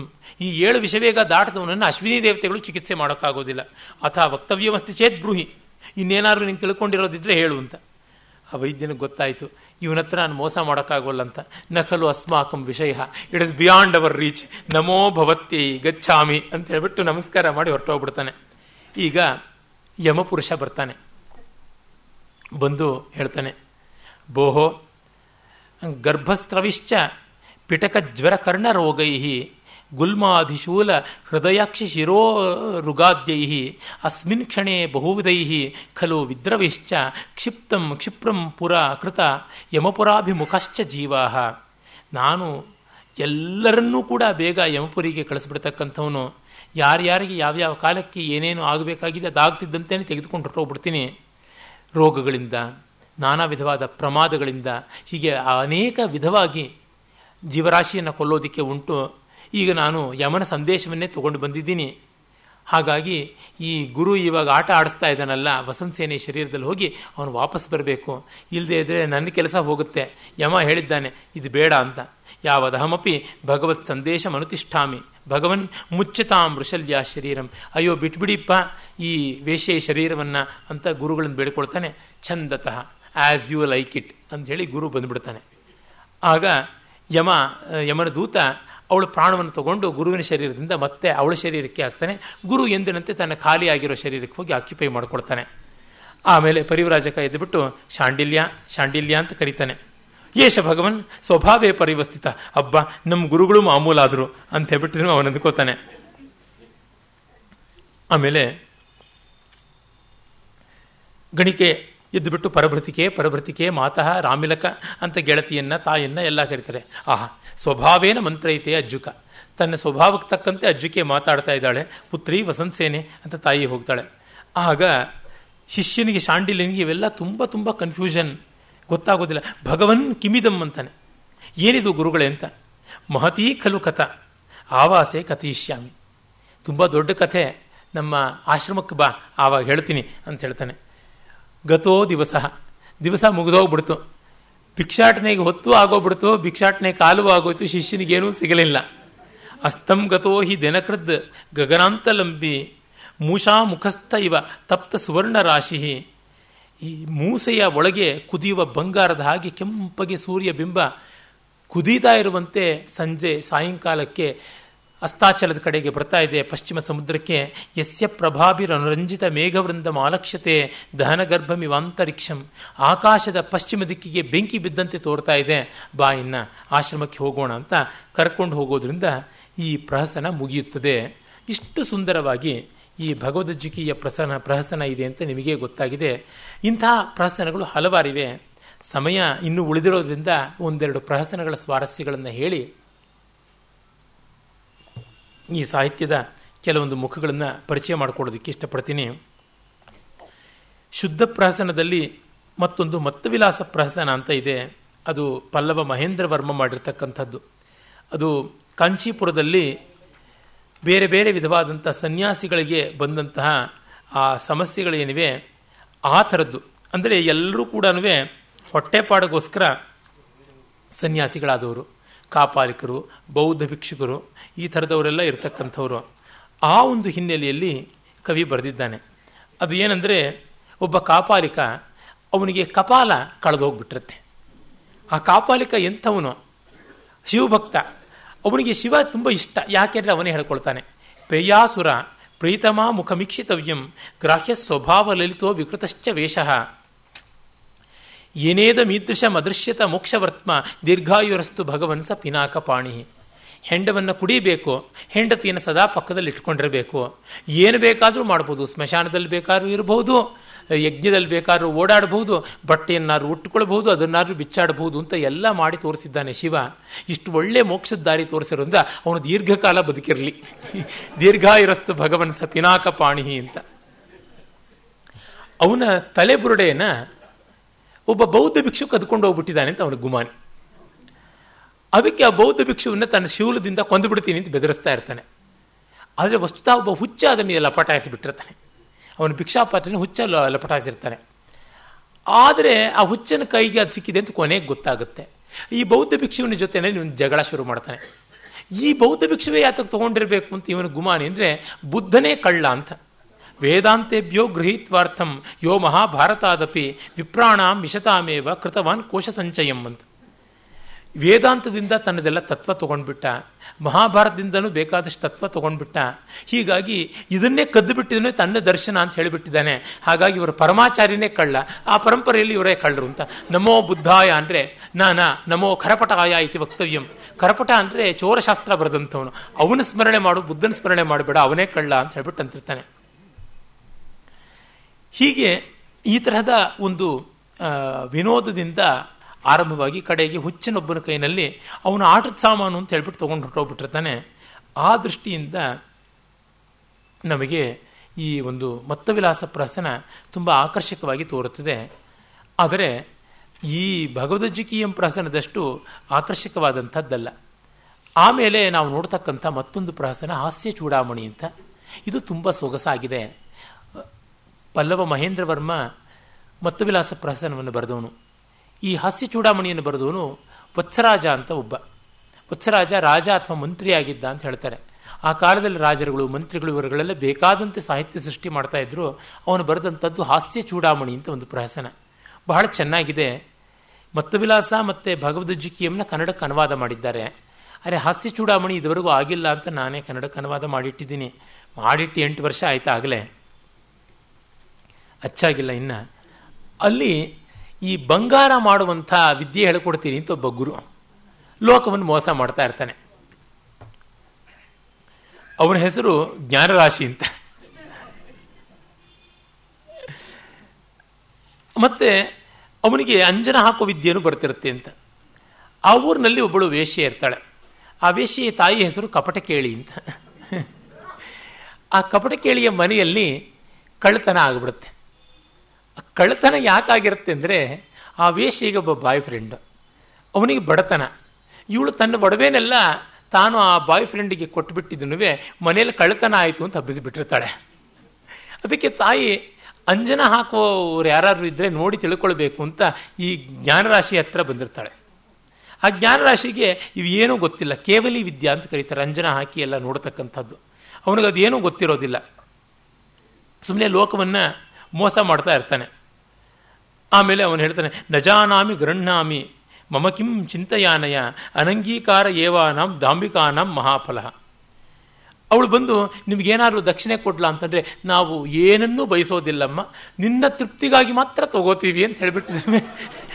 ಗೌರವವನ್ನು ಎತ್ತಿಟ್ಕೊಳ್ತಾನೆ. ಅವನು ಹೇಳ್ತಾ ಇರ್ತಾನೆ, ನಾನು ಯಾವುದನ್ನು ಪಡ್ಕೊಳ್ಳೋದಿಲ್ಲ ಅಂತ ಹೇಳಿದ್ರೆ ತುಂಬ ಗೌರವ ಬಂದ್ಬಿಡುತ್ತೆ ಅಂತ. ಈಗಲೂ ಎಷ್ಟೋ ಜನ ಸ್ವಾಮಿಗಳು ಮತ್ತೊಬ್ಬರು ಎಲ್ಲ ಮಾಡ್ತಾರಲ್ಲ, ನಮಗೇನು ಬೇಕಾಗಿಲ್ಲ, ನೀವು ನಾವು ಯಾವುದೋ ಒಂದು ಚಾರಿಟಬಲ್ ಟ್ರಸ್ಟ್ ನಡೆಸ್ತಾ ಇದ್ದೀವಿ, ಒಂದು ಬಡ ಮಕ್ಕಳಿಗಾಗಿ ಸ್ಕೂಲ್ ನಡೆಸ್ತಾ ಇದ್ದೀವಿ, ಅಥವಾ ಮಧ್ಯಾಹ್ನದ ಊಟ ಕೊಡಿಸ್ತೀವಿ, ಆ ಹುಂಡಿಗೆ ಹಾಕ್ಬಿಡಿ ಸಾಕು ಅಂತ ಆ ರೀತಿಯಾಗಿ ಹೇಳ್ತಕ್ಕಂಥದ್ದು. ಆ ಗುರು ಏನು ಮಾಡ್ತಾನೆ, ಈ ಒಂದು ಅಂಜನ ಹಾಕು ವಿದ್ಯೆ ತನಗಿದೆ ಅಂತ ಹೇಳಿಬಿಟ್ಟಿದ್ನೂ ಹೇಳ್ತಾ ಮಾಡ್ತಾ ಬೇಕು ಅಂತಲೇ ಆ ಕಪಟಕೇಲಿಯ ಮನೆಯ 2 ಸೇವಕರಿರ್ತಾರೆ, ಕೋಕಿಲಕ ಪಾರಾವತಕ ಅಂತ. ಅವರಿಬ್ಬರು ಕದ್ದಿದ್ದಾರೆ ಅಂತ ಹಾಕ್ಬಿಡ್ತಾರೆ. ಆದರೆ ಪಾಪ ಅವರು ಕದ್ದಿರೋದಿಲ್ಲ, ಅವರುಗಳಿಗೆ ಸಿಕ್ಕಾಪಟ್ಟೆ ಕೋಪ, ಈ ಗುರು ನಮ್ಮ ಮೇಲೆ ಹಾಕ್ಬಿಟ್ಟಿದ್ದಾನಲ್ಲ ಅಂತ. ಅದನ್ನು ಏನು ಮಾಡಿರ್ತಾನೆ, ನೇರವಾಗಿ ಹೇಳಿಬಿಟ್ರೆ ಅವಳು ಆ ಕಪಟಕೇಳಿ ಈ 2 ಸೇವಕರ ಜೊತೆಯಲ್ಲಿ ಬಂದಿರ್ತಾಳೆ. ಹಾಗಾಗಿ ಗುಟ್ಟಾಗಿ ಕಿವಿನಲ್ಲಿ ಹೇಳ್ತೀನಿ ಅಂತ ಹೇಳಿಬಿಡ್ತಾನೆ, ನೀನು ಮನೆಗೆ ಹೋಗ್ಬಿಟ್ಟು ನೋಡ್ಕೋ, ಪರೀಕ್ಷೆ ಮಾಡ್ಕೊ ಅಂತ. ಅವಳು ಅದಕ್ಕೋಸ್ಕರ ಆಗ್ಲಿಂತ ದಕ್ಷಿಣೆ ಕೊಟ್ಟಿದ್ದನೂ ಹೋಗಿರ್ತಾಳೆ. ಈ ಗುರುವಿಗೆ ಭೂಗರ್ಭದಲ್ಲಿ ನಿಧಿಗಳೆಲ್ಲ ಇವೆ, ಬಂಗಾರ ಮಾಡ್ತೀನಿ ಅಂತೆಲ್ಲ ಹೇಳ್ಕೊಂಡಿದ್ದನೂ ಅವನು ಅಂಜನ ಹಾಕ್ತೀನಿ ಅಂತ ನೋಡಿಕೊಂಡು ಪ್ರಯೋಗ ಮಾಡೋ ಭರದಲ್ಲಿ ಒಂದು ಕಣ್ಣನ್ನು ಬೇರೆ ಕಳ್ಕೊಂಡ್ಬಿಟ್ಟಿರ್ತಾನೆ, ಯಾವ್ಯಾವುದೋ ರಸಗಳನ್ನೆಲ್ಲ ಕಣ್ಣಿಗೆ ಹಾಕ್ಕೊಂಡು. ಶಿಷ್ಯ ಹೇಳ್ತಾ ಇರ್ತಾನೆ, ಈ ಒಂದು ಕಣ್ಣಿರ್ತಕ್ಕಂಥ ಕಾಮ ಏನೆಲ್ಲ ಚೇಷ್ಟೆ ಆಡ್ತಾ ಇದ್ದಾನೆ ಅಂತ. ಆ ಗುರುವಿಗೆ, ಜ್ಞಾನರಾಶಿಗೆ, ಈ ಕಪಟಕೇಲಿಯ ಮಗಳ ಮೇಲೆ ಕಣ್ಣಿರುತ್ತೆ. ಅವನು ಏನು ಮಾಡ್ತಾನೆ, ಈ ಕಪಟಕೇಳಿಗೆ, ನೋಡು ನಿನಗೆ ಹೋಗಿರೋ ದುಡ್ಡು ಮಾತ್ರ ಬಂದರೆ ಸಾಲದು, ನಿನಗೆ ಇನ್ನೂ ದುಡ್ಡು ಕೊಡಿಸ್ತಕ್ಕಂಥ ಒಂದು ಯೋಗ ಹೇಳ್ತೀನಿ. ಅದು ಏನಂದರೆ, ಈ ಅಂಜನವನ್ನು ನಿನ್ನ ಮಗಳ ಕಣ್ಣಿಗೆ ಹಚ್ಚಿಬಿಡು, ಆ ನಿನ್ನ ಮಗಳಿಗೆ ತುಂಬ ಚೆನ್ನಾಗಿ ನಿಧಿಗಳೆಲ್ಲ ಕಾಣಿಸುತ್ತೆ ಅಂತ. ಅದು ಏನಂದರೆ ವಶೀಕರಣದ್ದು. ಯಾರು ಕೊಟ್ಟಿದ್ದನ್ನು ಇದನ್ನು ಹಚ್ಕೋತಾರೋ ಅವರು ಈ ಸನ್ಯಾಸಿ ಹಿಂದೆ ಓಡ್ತಾರೆ ಮೋಹದಿಂದ ಅಂತ. ಅರೆ ಕಪಟಕೇಳಿ ಏನು ಮಾಡ್ತಾಳೆ, ಮಗಳಿಗೆ ಗೊತ್ತಾಗಿ ಅವಳು ಮತ್ತೆ ಎಲ್ಲಿ ತನಕ ಕೊಡ್ತಾಳಲ್ವ, ತಾನೇ ಹೆಚ್ಕೊಂಡ್ಬಿಡ್ತೀನಿ ಅಂತ ತಾನೇ ಹಚ್ಚಿಕೊಂಡ್ಬಿಟ್ಟು. ಅಲ್ಲಿ ಒಂದು ಪಾರ್ಕ್ ಬೇರೆ ಇರುತ್ತೆ, ಉದ್ಯಾನ. ಆ ಉದ್ಯಾನದಲ್ಲಿ ಈಗ ಬರ್ತಾಳೆ ಆಗ ಬರ್ತಾಳೆ ಆ ಸುಂದರಿ ಅಂತ ಜ್ಞಾನರಾಶಿ ಕಾಯ್ತಾ ಇರ್ತಾನೆ. ನೋಡಿದ್ರೆ ಇವಳು ಕಪಟಕೇಳಿ ಬರ್ತಾಳೆ, ಪ್ರಾಣೇಶ್ವರ ಜೀವಿತೇಶ್ವರ ಅಂತ. ಆ ಗುರು ಅವಳಿಂದ ತಪ್ಪಿಸ್ಕೊಳ್ಳೋಕ್ಕೆ ನಾನಾ ವಿಧವಾದಂಥ ಪ್ರಯತ್ನ ಪಡ್ತಾ ಇರ್ತಾನೆ. ಮತ್ತೆ ಈ ಗುರುವನ್ನ ಹೊಡಿಬೇಕು, ನಮ್ಮ ಮೇಲೆ ವೃಥಾ ಅಪವಾದ ಬರೆಸಿದ್ದಾನೆ ಅಂತ ಆ ಕೋಕಿಲಕ ಪಾರಾವತರು ಅವರೊಂದು ಕಡೆ ಕಾಯ್ತಾ ಇದ್ದಾರೆ. ಅದು ಗೊತ್ತಾಗ ಆ ಕಡೆ ಹೋಗೋದಕ್ಕೆ ಅವನಿಗೆ ತೊಂದರೆ, ಈ ಕಡೆ ಬಿಟ್ಟರೆ ಈ ಕಪಟಕೇಳಿ ಅಟ್ಟಿಸ್ಕೊಂಡು ಬರ್ತಾ ಇದ್ದಾಳೆ. ಶಿಷ್ಯ ಬೇರೆ ನನಗೆ ಕೇವಲಿ ವಿದ್ಯೆಯನ್ನು ಹೇಳ್ಕೊಡ್ತೀನಿ ಅಂತ, ಅವನು ಕೌಂಡಿನಿ ಅಂತಲೇ ಅವನ ಶಿಷ್ಯನ ಹೆಸರು. ಅವನು ತನಗೋಸ್ಕರವಾಗಿ ಇಷ್ಟೆಲ್ಲ ಕಷ್ಟ ಕೊಡ್ತಾ ಇದ್ದಾನೆ, ಇವನನ್ನು ಬಲಿ ಹಾಕಬೇಕು ಅಂತ ಅವನು ಕಾದಿರ್ತಾನೆ. ಹೀಗಿದ್ದಾಗ ಕಡೆಗೆ ಗುರುವಿಗೆ ಏನೂ ತೋರದೆ ಇವಳ ಬಾಯ್ ಫ್ರೆಂಡ್ ಇರ್ತಾನಲ್ಲ, ಆ ವೇಶ್ಯೆಯ ಬಾಯ್ ಫ್ರೆಂಡ್, ಅವನ ಕಾಲಿಗೆ ಬಿದ್ದುಬಿಟ್ಟು ನನ್ನನ್ನು ಹೇಗಾದರೂ ಈ ಮೂರು ಕಡೆಯಿಂದ ಕಷ್ಟದಿಂದ ಕಾಪಾಡುವಂಥ ಕಡೆಗೆ ಎಲ್ಲವನ್ನೂ ಸೆಟ್ಲ್ ಮಾಡಿಕೊಡುವಂಥದ್ದು ಆಗುತ್ತೆ ಅಂತ ಹಾಗೆ ಬರುತ್ತೆ. ಬಹಳ ವಿನೋದ ಇರತಕ್ಕಂಥದ್ದು. ಗುರುವಿಗೆ ಶಿಷ್ಯನಿಗೆ ಸಂವಾದ ನಡೆಯುತ್ತೆ. ಅಲ್ಲಿ ಶಿಷ್ಯ ಆ ಗುರು ಒಂದು ಹೇಳಿದ್ರೆ ಇವನೊಂದು ಪಾಠ ಹೇಳ್ತಿರ್ತಾನೆ. ಆಲೋಕ್ಯ ಸರ್ವಶಾಸ್ತ್ರಾಣಿ ವಿಚಾರ್ಯ ಚ ಪುನಃ ಪುನಃ ಇದಮೇಕಂತು ನಿಷ್ಪನ್ನಂ ಧ್ಯೇಯೋ ನಾರಾಯಣ ಸದಾ ಅಂತ ಗುರು ಹೇಳ್ತಾನೆ. ಆಲೋಕ್ಯ ಸರ್ವಶಾಸ್ತ್ರಾಣಿ, ಎಲ್ಲ ಶಾಸ್ತ್ರಗಳನ್ನು ಓದಿ ಎಲ್ಲವನ್ನೂ ಮತ್ತೆ ವಿಚಾರ ಮಾಡಿದ ಮೇಲೆ ಇದು ಒಂದು ನಿಶ್ಚಯವಾಯಿತು, ಏನಂದರೆ ನಾರಾಯಣನ ಧ್ಯಾನ ಮಾಡಬೇಕು ಅಂತ. ಅರೆ ಶಿಷ್ಯ ಅದನ್ನು ಆಲೋಕ್ಯ ಸರ್ವಗಾತ್ರಾಣಿ ವಿಚಾರ್ಯ ಚ ಪುನಃ ಪುನಃ ಇದಮೇಕಂತು ನಿಷ್ಪನ್ನಂ ಧ್ಯೇಯೋ ನಾರೀಜನ ಸದಾ ಅಂತ. ಆಲೋಕ್ಯ ಸರ್ವಶಾಸ್ತ್ರಾಣಿ ಬದಲ ಗಾತ್ರಾಣಿ, ಎಲ್ಲ ಮೈಗಳನ್ನು ನೋಡಿಬಿಟ್ಟು ಕಡೆಗೆ ನಿಶ್ಚಯವಾಗಿದ್ದೆ ಅಂದರೆ ಹೆಂಗಸರನ್ನೇ ಧ್ಯಾನ ಮಾಡಬೇಕು ಅಂತ ಅಂತ ಹೇಳಿಬಿಟ್ಟಿದ್ವಿ ಅಂತ. ಇನ್ನೊಂದು ಶ್ಲೋಕ ಹೇಳ್ಕೊಡ್ತಾನೆ. ನಮಸ್ತೆ ಪುಂಡರೀಕಾಕ್ಷ ನಮಸ್ತೆ ವಿಶ್ವತಾಪನ ನಮಸ್ತೇಸ್ತು ಹೃಷಿ ನಮಸ್ತೆ ವಿಶ್ವಭಾವನ ನಮಸ್ತೇಸ್ತು ಹೃಷಿಕೇಶ ಮಹಾಪುರುಷ ಪೂರ್ವಜ ಅಂತ ಹೀಗೆ ಸ್ತೋತ್ರ ಹೇಳಿಕೊಟ್ರೆ ಶಿಷ್ಯ ನಮಸ್ತೆ ಪುಂಡರೀಕಾಕ್ಷ ನಮಸ್ತೆ ವಿಶ್ವತಾಪನ ನಮಸ್ತೇಸ್ತು ಮೃಷಾಕೋಶ ಮಹಾಪುರುಷ ಕೂರ್ಚಕ ಅಂತ ಹೇಳ್ತಾನೆ. ಇದು ವಿಷ್ಣುವಿನ ಸ್ತೋತ್ರ. ನಮಸ್ತೆ ಪುಂಡರೀಕಾಕ್ಷ, ಕಮಲಾಕ್ಷನೇ ನಮಸ್ಕಾರ. ವಿಶ್ವಭಾವನೆ, ವಿಶ್ವದಿಂದ ಆರಾಧಿತನೇ ನಮಸ್ಕಾರ. ಹೃಷಿಕೇಶ, ಹೃಷಿಕ ಅಂದರೆ ಇಂದ್ರಿಯಗಳು, ಇಂದ್ರಿಯಗಳನ್ನು ಗೆದ್ದು ಯಜಮಾನನಾದವನೇ ನಿನಗೆ ನಮಸ್ಕಾರ. ನೀನು ಮಹಾಪುರುಷರಿಗೆಲ್ಲರಿಗೂ ಮೊದಲನವನು, ಎಲ್ಲರಿಗೂ ಮೊದಲು ನೀನು ಅಂತ. ಇದು ಇವನು ತಪ್ಪಾಗಿ ನಮಸ್ತೆ ಪುಂಡರೀಕಾಕ್ಷ, ಪುಂಡರೀಕಾಕ್ಷ ಅಂತಂದರೆ ಒಂದೇ ಕಣ್ಣಿದ್ದು ಇನ್ನೊಂದು ಕಣ್ಣು ಹೂ ಬಿದ್ದವನು ಅಂತಲೂ ಅರ್ಥ ಆಗುತ್ತೆ. ಒಂದು ಕಣ್ಣು ಕಪ್ಪಿಗಿದ್ದು ಮತ್ತೊಂದು ಕಣ್ಣು ಬೆಳಪಾಗ್ಬಿಟ್ಟವನು ಅಂತ. ವಿಶ್ವತಾಪನ ಅಂದರೆ ವಿಶ್ವಕ್ಕೆಲ್ಲ ಕಷ್ಟ ಕೊಡೋವನು ಅಂತ. ಮೃಷಾಕೋಶ ಅಂತಂದರೆ ಸುಳ್ಳೆ ದುಡ್ಡಿದೆ ನಿಧಿ ಕಾಣಿಸ್ತೀನಿ ಅಂತ ಹೇಳ್ತಕ್ಕಂಥವನು ಅಂತ. ಮಹಾಪುರುಷ ಕುರ್ಚಕ ಅಂದರೆ ದೊಡ್ಡ ಗಡ್ಡ ಇರತಕ್ಕಂಥವನಷ್ಟೇ ಅಂತ. ಈ ರೀತಿಯಾದಂಥ ವಿನೋದಗಳು, ಆ ಸ್ಪೂನರಿಸಮ್ ಅಂತ ಹೇಳ್ತಾರಲ್ಲ, ಆ ಥರದ್ದೆಲ್ಲ ಹಾಸ್ಯ ಚೂಡಾಮಣಿಯಲ್ಲಿ ವಿಶೇಷವಾಗಿ ಬರುತ್ತೆ. ಆಮೇಲೆ ನಾವು ನೋಡ್ತಕ್ಕಂಥ ಮತ್ತೊಂದು ಬಹಳ ಸೊಗಸಾಗಿರ್ತಕ್ಕಂಥ, ಅದು ಸಂಕೀರ್ಣ ವರ್ಗಕ್ಕೆ ಸೇರ್ತಕ್ಕಂಥ ಪ್ರಹಸನ ಅಂತಂದರೆ ಲಟಕ ಮೇಲಕ. ಲಟಕ ಮೇಲಕದ ಹಾಸ್ಯ ಅಂತೂ ಬಹಳ ತೀಕ್ಷ್ಣವಾದಂಥದ್ದು. ಅಲ್ಲಿ ಒಬ್ಬ ವೇಶ್ಯೆಯ ಮನೆಗೆ ಊರಿನ ಕೇಡಿಗಳೆಲ್ಲ ಬರ್ತಾರೆ, ಲೋಕಕ್ಕೆ ಒಳ್ಳೆಯವರು ಅಂತ ತಂದುಕೊಳ್ತಾ ಇರ್ತಾರೆ, ಆದರೆ ಅವರು ಸಿಕ್ಕಾಪಟ್ಟೆ ಧೂರ್ತರಾಗಿರ್ತಾರೆ. ಹಾಗಿರ್ತಕ್ಕಂಥವರು ಬಂದು ಅವರುಗಳು ಪರಸ್ಪರ ಮಾತಾಡ್ಕೊಳ್ಳೋದು, ಗೇಲಿ ಮಾಡ್ಕೊಳ್ಳೋದು ಎಲ್ಲ ಆಗಿ ಕಡೆಗೆ ವೇಶ್ಯೆಯ ತಾಯಿ ಜೊತೆಗೆ ಒಬ್ಬ ಮುದಿ ಪಂಡಿತ ಅಂತ ಹೇಳ್ಕೊಳ್ಳೋದನ್ನು ಮದುವೆ ಮಾಡಿಸ್ಬಿಡ್ತಾರೆ. ಅದು ಅಲ್ಲಿ ಹಾಸ್ಯ. ಆದರೆ ಅಲ್ಲಿ ಮಾತುಗಳು ಬಹಳ ಸೊಗಸಾಗಿರ್ತಕ್ಕಂಥದ್ದು. ಒಬ್ಬ ವೈದ್ಯ ಹೇಳ್ತಾನೆ, ಕಣ್ಣಿಗೇನಾದರೂ ಏನೋ ಸಮಸ್ಯೆ ಬಂದಿದೆ ಅಂತ ಒಬ್ಬ ಹೇಳಿದ್ರೆ, ಯೋಚನೆ ಮಾಡಬೇಡಿ, ಅರ್ಕ ಕ್ಷೀರಂ ವಟಕ್ಷೀರಂ ಸ್ನುಹಿ ಕ್ಷೀರಂ ತಥೈವ ಚ ಅಂಜನಂ ತಿಲಮಾತ್ರೇಣ ಪರ್ವತೋಪಿನ ದೃಶ್ಯತೆ ಅಂತಾನೆ. ನೀವು ಎಕ್ಕದ ಹಾಲು ಮತ್ತು ಅರಳಿ ಹಾಲದ ಹಾಲು, ಕಳ್ಳಿ ಹಾಲು, ಇದು ಮೂರು ಹಾಲನ್ನು ಬೆರೆಸಿಬಿಟ್ಟಿದ್ರೂ ಅದನ್ನು ಕಾಡಿಗೆ ಜೊತೆಗೆ ಸೇರಿಸ್ಕೊಂಡು ಕಣ್ಣಿಗೆ ಹಚ್ಚಿಕೊಂಡ್ರೆ ಬೆಟ್ಟನೂ ಕಾಣಿಸೋಲ್ಲ, ಸಮಸ್ಯೆನೇ ಬೇಕಾಗಿಲ್ಲ, ಪರ್ವತೋಪಿನ ದೃಶ್ಯತೆ ಅಂತ ಹೇಳ್ತಾನೆ. ಆಮೇಲೆ ಅವನು ಜಂತುಕೇತು ಅಂತ ಆ ವೈದ್ಯನ ಹೆಸರು. ಅವನು ಮೊದಲು ಗಜವೈದ್ಯ ಮಾಡ್ತಾ ಇರ್ತಾನೆ, ಈಗ ಗಜವೈದ್ಯ ಬಿಟ್ಟು ಅಜವೈದ್ಯ ಮಾಡ್ತಾ ಇದ್ದಾನೆ. ಅಜ ಅಂದರೆ ಮೇಕೆ. ಯಾಕೆ ಗಜವೈದ್ಯ ಬಿಟ್ಟು ಅಜವೈದ್ಯ ಮಾಡ್ತಾ ಇದ್ದಾನೆ? ಆ ಊರಿನಲ್ಲಿ ಒಂದು ರೂಲ್ಸ್ ಇರುತ್ತೆ. ವೈದ್ಯ ಆ ಕಾಲದಲ್ಲಿ ವೆಟನರಿ ಡಾಕ್ಟರು ಇಬ್ಬರು ಒಬ್ಬರೇ. ವೆಟನರಿ ಡಾಕ್ಟರ್ ಏನಾದರೂ ಪ್ರಾಣಿಗಳನ್ನು ಅವನ ಚಿಕಿತ್ಸೆಯಿಂದ ಕೊಂದುಬಿಟ್ರೆ ಆ ಪ್ರಾಣಿಗಳನ್ನು ಊರಾಚೆಗೆ ಅವನೇ ಸಾಗಿಸ್ಬೇಕಾಗಿರುತ್ತೆ. At is own cost. ಅದಕ್ಕೆ ಆನೇನು ಸಾಗಿಸೋದು ಕಷ್ಟ, ಮೇಕೇನಾದ್ರೆ ಸಾಗಿಸೋದು ಸುಲಭ ಅಂತ ಅದಕ್ಕೆ ಸೀಮಿತವಾಗಿರ್ತಾನೆ ಅಂತ ಬರುತ್ತೆ. ಅವನು ಬಂದು ಯಾರೋ ಕೇಳ್ತಾರೆ, ನಮಗೇನಾದರೂ ವೈದ್ಯ ಹೇಳಿ ಅಂತ. ಯಾವುದಕ್ಕೆ ಅಂದರೆ, ಯಾವುದೇ ರೋಗಕ್ಕಾಗಲಿ ಒಂದು ವೈದ್ಯ ಹೇಳಿ, ಜನರಲ್ ಮೆಡಿಸನ್ನು ಅಂತ. ಅದಕ್ಕೆ ಅವನು ಹೇಳ್ತಾನೆ, ಯಸ್ಯ ಕಸ್ಯ ತರೋರ್ ಮೂಲಂ ಏನಕೇನಾಪಿ ಪೇಷಯೇತ್ ಯಸ್ಮೈ ಕಸ್ಮೈ ಪ್ರದಾತವ್ಯಂ ಯದ್ವಾ ತದ್ವಾ ಭವಿಷ್ಯತಿ ಅಂತ. ಈ ಕೊನೆ ಸಾಲು ಗಾದೆ ಮಾತಾಗಿದೆ, ಅದು ಇಲ್ಲಿಂದ ಬಂದದ್ದು. ಯಾವ್ಯಾವುದೋ ಮರದ ಬೇರನ್ನು ಹೇಗೆಗೋ ರುಬ್ಬಿ ಅರೆದುಬಿಟ್ಟು ಯಾರ್ಯಾರಿಗೋ ಯಾವಾಗಲೋ ಕೊಟ್ಬಿಟ್ರೆ ಅದು ಹಾಗೋ ಹೀಗೋ ಆಗ್ಬಿಡುತ್ತೆ ಅಂತ ಹೇಳಿಬಿಟ್ಟಿದ್ವಿ. ಆಮೇಲೆ ಅಲ್ಲಿಗೊಬ್ಬ ಕುಕ್ಕುಟಪಾದಮಿಶ್ರ ಅಂತ ಬರ್ತಾನೆ. ಕುಕ್ಕುಟಪಾದ ಕೋಳಿ ಕಾಲು ಮಿಶ್ರ ಅಂತ. ಅವನಿಗೆ ಯಾತಕ್ಕೆ ಅದು ಅಂದರೆ, ಕೋಳಿ ಅಲ್ಲಿ ಕರೆಯುತ್ತೆ, ಇಲ್ಲಿ ಕರೆಯುತ್ತೆ, ಮತ್ತೆ ಹೋಗುತ್ತೆ. ನನ್ನ ಪರಿಚಿತ ನಾಟ್ಯ ವಿದುಷಿಯಾದಂಥ ಸುಂದರಿ ಸಂತಾನ ಮೂರು ತಮಿಳದೊಂದು ಗಾದೆ ಹೇಳ್ತಿರ್ತಾರೆ, ನಾಯಿ ವಾಯಿ ವೆಚ್ಚಾಪೋಲೆ ಅಂತ. ನಾಯಿ ಎಲ್ಲ ಕಡೆಗೂ ಬಾಯಿ ಹಾಕದಂಗೆ ಅಷ್ಟಿಷ್ಟು ಅಷ್ಟಿಷ್ಟು ಚೌಚೋ ಚೌಚೋ ಚೂರು ಚೂರು ಓದ್ತಕ್ಕಂಥದ್ದು ಹಾಗೆ ಅವನು ಮಾಡ್ತಾ ಇರ್ತಾನೆ. ಗುರೋರ್ಗಿರಃ ಪಂಚದಿನಾನ್ಯಧೀತ್ಯ ವೇದಾಂತಶಾಸ್ತ್ರಾಣಿ ದಿನತ್ರಯಂಚ ಅಮೀ ಸಮಾಘ್ರಾಯ ಕುತರ್ಕವಾದಾಹ ವದಾನ್ ಸಮಾಗತಃ ಕುಕ್ಕುಟಪಾದಮಿಶ್ರ ಅಂತ. ಮೀಮಾಂಸೆಯಲ್ಲಿ ಎರಡು, ಪ್ರಾಭಾಕರ ಮತ ಮತ್ತು ಕುಮಾರಿಲ ಮತ ಅಂತ. ಕುಮಾರಿಲ ಮತವನ್ನು ನಾವು ಪ್ರಸಿದ್ಧವಾಗಿ ಲೋಕದಲ್ಲಿ ವ್ಯಾಪಕವಾಗಿ ಕಾಣುತ್ತೀವಿ. ಪ್ರಾಭಾಕರ ಮತ ಅಷ್ಟು ಪ್ರಸಿದ್ಧವಲ್ಲ, ಅದಕ್ಕೆ ಗುರುಮತ ಅಂತ ಕರೀತಾನೆ. ಆ ಪ್ರಭಾಕರ ಮತವನ್ನು, ಆ ಮೀಮಾಂಸೆಯನ್ನು 5 ದಿವಸ ಓದಿಬಿಟ್ಟ, ಮತ್ತು ವೇದಾಂತ ಶಾಸ್ತ್ರವನ್ನು 3 ದಿವಸ ಓದಿಬಿಟ್ಟ. ಈಗಷ್ಟೇ ಕುತರ್ಕವನ್ನು ಮೂಸಿ ನೋಡಿಬಿಟ್ಟು ಬಂದುಬಿಟ್ಟಿದ್ದಾನೆ ಕುಕ್ಕುಟಪಾದಮಿಶ್ರ ಅಂತ.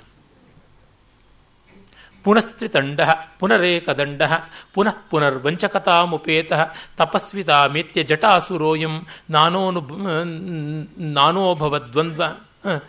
ನಾನೋಭವದ್ವಂದ್ವ ಚಕ್ರವರ್ತಿ. ಅಲ್ಲಿ ಒಬ್ಬ ದಿಗಂಬರ ಜೈನ ಬರ್ತಾನೆ, ಅವನು ಜಟಾಸುರ ಅಂತ ಅವನ ಹೆಸರು. ಅವನು ಮೊದಲು ತ್ರಿದಂಡ ಆಗಿದ್ದ, ತ್ರಿದಂಡಿ ಸನ್ಯಾಸಿ ಆಗಿದ್ದ, ಶ್ರೀವೈಷ್ಣವ ಸನ್ಯಾಸಿ. ಆಮೇಲೆ ಏಕದಂಡಿ ಅದ್ವೈತ ಅಥವಾ ದ್ವೈತ ಸನ್ಯಾಸಿ ಆಗಿದ್ದ. ಇವಾಗ ಎರಡನ್ನೂ ಬಿಟ್ಟುಬಿಟ್ಟಿದ್ವೇ ಜೈನ ದಿಗಂಬರ ಸನ್ಯಾಸಿ ಆಗಿದ್ದಾನೆ, ಹೀಗೆ ವಂಚಕ ಚಕ್ರವರ್ತಿಯಾಗಿ ರಾರಾಜಿಸ್ತಿದ್ದಾನೆ ಅಂತ. ಮುಂದೆ ಈ ಥರದ ಬದಲಾವಣೆಗಳು ಮಾಡೋದ್ರ ಬಗ್ಗೆ ಭಾಸನ ಒಂದು ನಾಟಕದಲ್ಲಿ ತುಂಬ ಚೆನ್ನಾಗಿ ಬರುತ್ತೆ.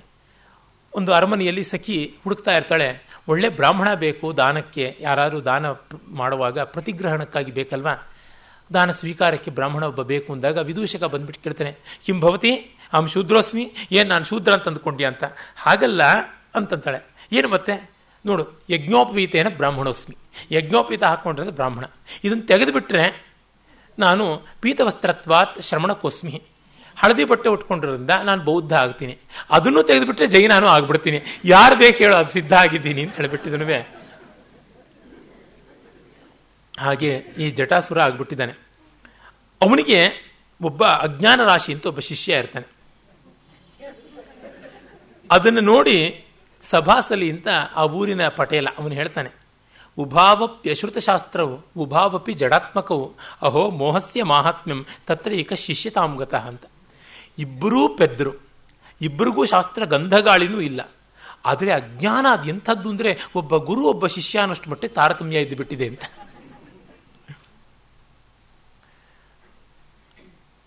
ಆಮೇಲೆ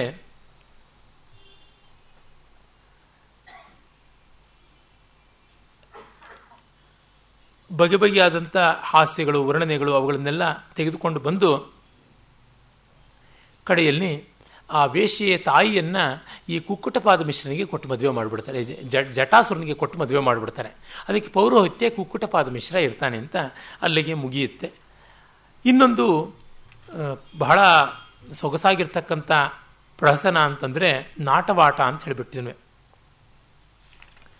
ಈ ನಾಟವಾಟ ಪ್ರಹಸನದಲ್ಲಿ ಕೂಡ ಸಾಕಷ್ಟು ವಿನೋದದ ಸೂಕ್ತಿಗಳು ಎಲ್ಲ ಬರುತ್ತೆ. ಅಲ್ಲಿ ಧನಾನಂದ ಅಂತ ಒಬ್ಬ ಬರ್ತಾನೆ, ಅವನು ಒಬ್ಬ ಗೋಸಾಯಿ ಸನ್ಯಾಸಿಯನ್ನು ಕರೀತಾನೆ, ಅವನು ಮಿಥ್ಯಾಸಾಗರ ಅಂತ ಹೆಸರು. ಅವನು ಬಂದು ಹೇಳ್ತಾನೆ, ಅಸ್ಮಾಕಂ ಜನನೀ ವೇಶ್ಯ ಪಿತಾಸ್ಮಾಕಂ ದ್ವಿಜೋತ್ತಮ ಅಹಂ ಪುನರ್ ನಿಜಗುಣೈ ವ್ಯಾಸ ಸರ್ವೋತ್ತಮ ಸ್ಮೃತಃ. ನಮ್ಮ ತಾಯಿ ಒಬ್ಬಳು ವೇಶ್ಯೆ, ತಂದೆ ಒಬ್ಬ ಬ್ರಾಹ್ಮಣೋತ್ತಮ, ಹೀಗೆ ಯಾವುದೋ ಜಾತಿಯವಳನ್ನು ಮತ್ತು ಇನ್ಯಾವುದೋ ಜಾತಿಯವನನ್ನು ತಂದೆ ತಾಯಿಯಾಗಿ ಪಡೆದದ್ರಿಂದ ನಾನು ವ್ಯಾಸನಂತೆ ಆಗೋಗ್ಬಿಟ್ಟಿದ್ದೀನಿ ಅಂತ. ವ್ಯಾಸರ ತಾಯಿ ಸತ್ಯವತಿ, ಅವಳು ಕನ್ಯೆಯಾಗಿದ್ದಾಗಲೇ ವಿವಾಹಿತಳಾದವಳು, ಮತ್ತೊಬ್ಬರನ್ನ ಮದುವೆ ಆದಳು, ಮತ್ತು ಅವಳು ಬೆಸ್ತರ ಕುಲದಲ್ಲಿ ಹುಟ್ಟಿದವಳು, ಹೀಗೆಲ್ಲ ಇರೋದ್ರಿಂದ ನಾನು ವ್ಯಾಸನಲ್ಲದೆ ಇನ್ನೇನು ಅಂತ ಹೇಳ್ಕೊಂಡು ಬರ್ತಾನೆ. ಆಮೇಲೆ ಅವನು ಇನ್ನೊಂದು ಸೂಕ್ತಿ ಹೇಳ್ತಾನೆ, ರವಿವಾರೇತು ಸಂಪ್ರಾಪ್ತೆ ವಿದ್ವಾಂಸಮಿ ಭೋಜಯೇತ್ ವೇಶ್ಯಾಮಲಂಕೃತಾಂ ಕೃತ್ವಾ ತಸ್ಯ ಪುಣ್ಯಫಲಂ ಶೃಣು ದಿವ್ಯಂ ವಿಮಾನಮಾರುಹ್ಯ ಶಿವಲೋಕೆ ಮಹೀಯತೆ. ಭಾನುವಾರ ಬಂದಾಗ ಯಾವುದಾದ್ರು ವಿದ್ವಾಂಸನಿಗೆ ಊಟ ಹಾಕಿಬಿಟ್ಟಿದ್ರೂ ಅವನಿಗೆ ಒಬ್ಬ ವೇಷಿಯನ್ನು ದಾನ ಮಾಡಿಬಿಟ್ರೆ ಸಶರೀರವಾಗಿ ವಿಮಾನ ಸಿಗುತ್ತೆ, ಶಿವಲೋಕಕ್ಕೆ ಹೊರಟೋಗ್ಬಿಡ್ತಾನೆ ಅಂತ ಹೇಳಿಬಿಟ್ಟಿದ್ನು. ಈ ರೀತಿಯಾದಂಥ ಯುಕ್ತಿಗಳನ್ನೆಲ್ಲ ಹೇಳಿಕೊಂಡಿದ್ದನು ಅವನು ಲೋಕವಂಚನೆ ಮಾಡ್ತಕ್ಕಂಥದ್ದು ಬಹಳ ಸ್ವಾರಸ್ಯಕಾರಿಯಾಗಿ ಅಲ್ಲಿ ಬರುತ್ತೆ. ಮತ್ತು ಹಾಸ್ಯಾರ್ಣವ ಅಂತ ಬಹಳ ಸೊಗಸಾಗಿರ್ತಕ್ಕಂಥ ಒಂದು ಪ್ರಸಂಗ ಬರುತ್ತೆ, ಅದು ಬಹಳ ಚೆನ್ನಾಗಿರ್ತಕ್ಕಂಥದ್ದು. ಅಲ್ಲಿ ಒಬ್ಬ ವೈದ್ಯ ಬರ್ತಾನೆ, ಅವನು ಹೇಳ್ತಾನೆ, ವೈದ್ಯೋಹಂ ವ್ಯಾಧಿವರ್ಗಾಣಾಂ ಆಶ್ರಯೋಸ್ಮಿ ಆಯಶೋ ನಿಧಿ ಮಯಾ ಚಿಕಿತ್ಸಿತ ಸದ್ಯೆ ಮಾರ್ಕಂಡೇಯೋ ನ ಜೀವತಿ ಅಂತ. ನಾನು ವೈದ್ಯ, ಅರೆ ನನಗೇ ರೋಗ ಇದೆ, ನಾನು ಚಿಕಿತ್ಸೆ ಮಾಡಿದ್ರೆ ಮಾರ್ಕಂಡೇಯನೂ ಬದುಕೋಲ್ಲ ಅಂತ. ಮಾರ್ಕಂಡೇಯ ಚಿರಂಜೀವಿ. ಸರ್ವೌಷಧಾನಿ ತಿಷ್ಟಂತು ಚಿಕಿತ್ಸಾಪಿಚ ತಿಷ್ಟತು ಮಮ ದರ್ಶನತೋ ರೋಗಿ ಕಿಲ ಪ್ರಾಣೇರ್ ವಿಮುಚ್ಯತೆ. ಯಾರೋ ಬಂದು ಕೇಳ್ತಾರೆ ಬೇಗ ಬನ್ನಿ ಪ್ರಾಣ ಹೋಗ್ತಾ ಇದೆ ಅಂತ. ಅಲ್ಲಯ್ಯ, ನಾನು ಬರದೆ ಪ್ರಾಣ ಹೇಗೆ ಹೋಗುತ್ತೆ ಹೇಳೋ, ಸುಮ್ಮನೆ ಇರೋ, ಸಾವಧಾನವಾಗಿತ್ತ. ಅವನು ಆ ವೇಷೆಯನ್ನು ನೋಡ್ತಾ ವರ್ಣನೆ ಮಾಡ್ತಾ ಇರ್ತಾನೆ.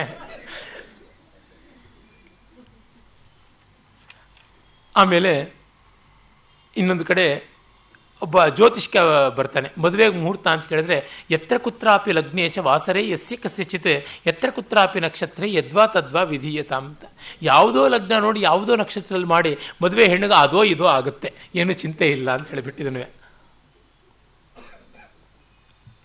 ಆಮೇಲೆ ಇನ್ನೊಂದು ಕಡೆ ಹೇಳ್ತಾನೆ ಆ ವೈದ್ಯನೇ, ನೋಡಿ ಬಂಧು ಬಾಂಧವರ ಪ್ರೀತಿ ಮಮಕಾರ ಸ್ನೇಹ ಇವನ್ನೆಲ್ಲವನ್ನು ಬಿಟ್ಟುಬಿಟ್ಟು ಪಿಂಡಾಯ ತಂಡುಲ ಚಯಂ, ಪಿಂಡಕ್ಕಾಗಿ ಅಕ್ಕಿ ಇದೆಯಾ ಇಲ್ವಾ ಅಂತ ನೋಡ್ಕೊಂಡ್ಬಿಡಿ, ಚಟ್ಟಕ್ಕೆ ಬಿದಿರುಗಳು ಇಲ್ವಾ ಇದೆಯಾ ಅಂತ ನೋಡ್ಕೊಂಡ್ಬಿಡಿ, ಅಳೋಕ್ಕೆ ಸಾಕಷ್ಟು ಜನ ಇದ್ದಾರೆ ಅಂತ ನೋಡ್ಕೊಳ್ಳಿ, ಮತ್ತೆ ನನ್ನ ಕರೀರಿ, ನಾನು ಬಂದು ಚಿಕಿತ್ಸೆ ಮಾಡ್ತೀನಿ, ಪರವಾಗಿಲ್ಲ.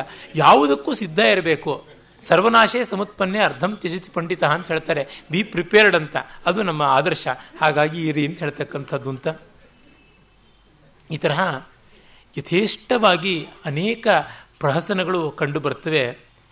ಇಲ್ಲೆಲ್ಲ ನಮಗೆ ಗೋಚರವಾಗತಕ್ಕಂಥದ್ದು ಬಗೆ ಬಗೆಯಾದಂಥ ಹಾಸ್ಯ. ಧೂರ್ತ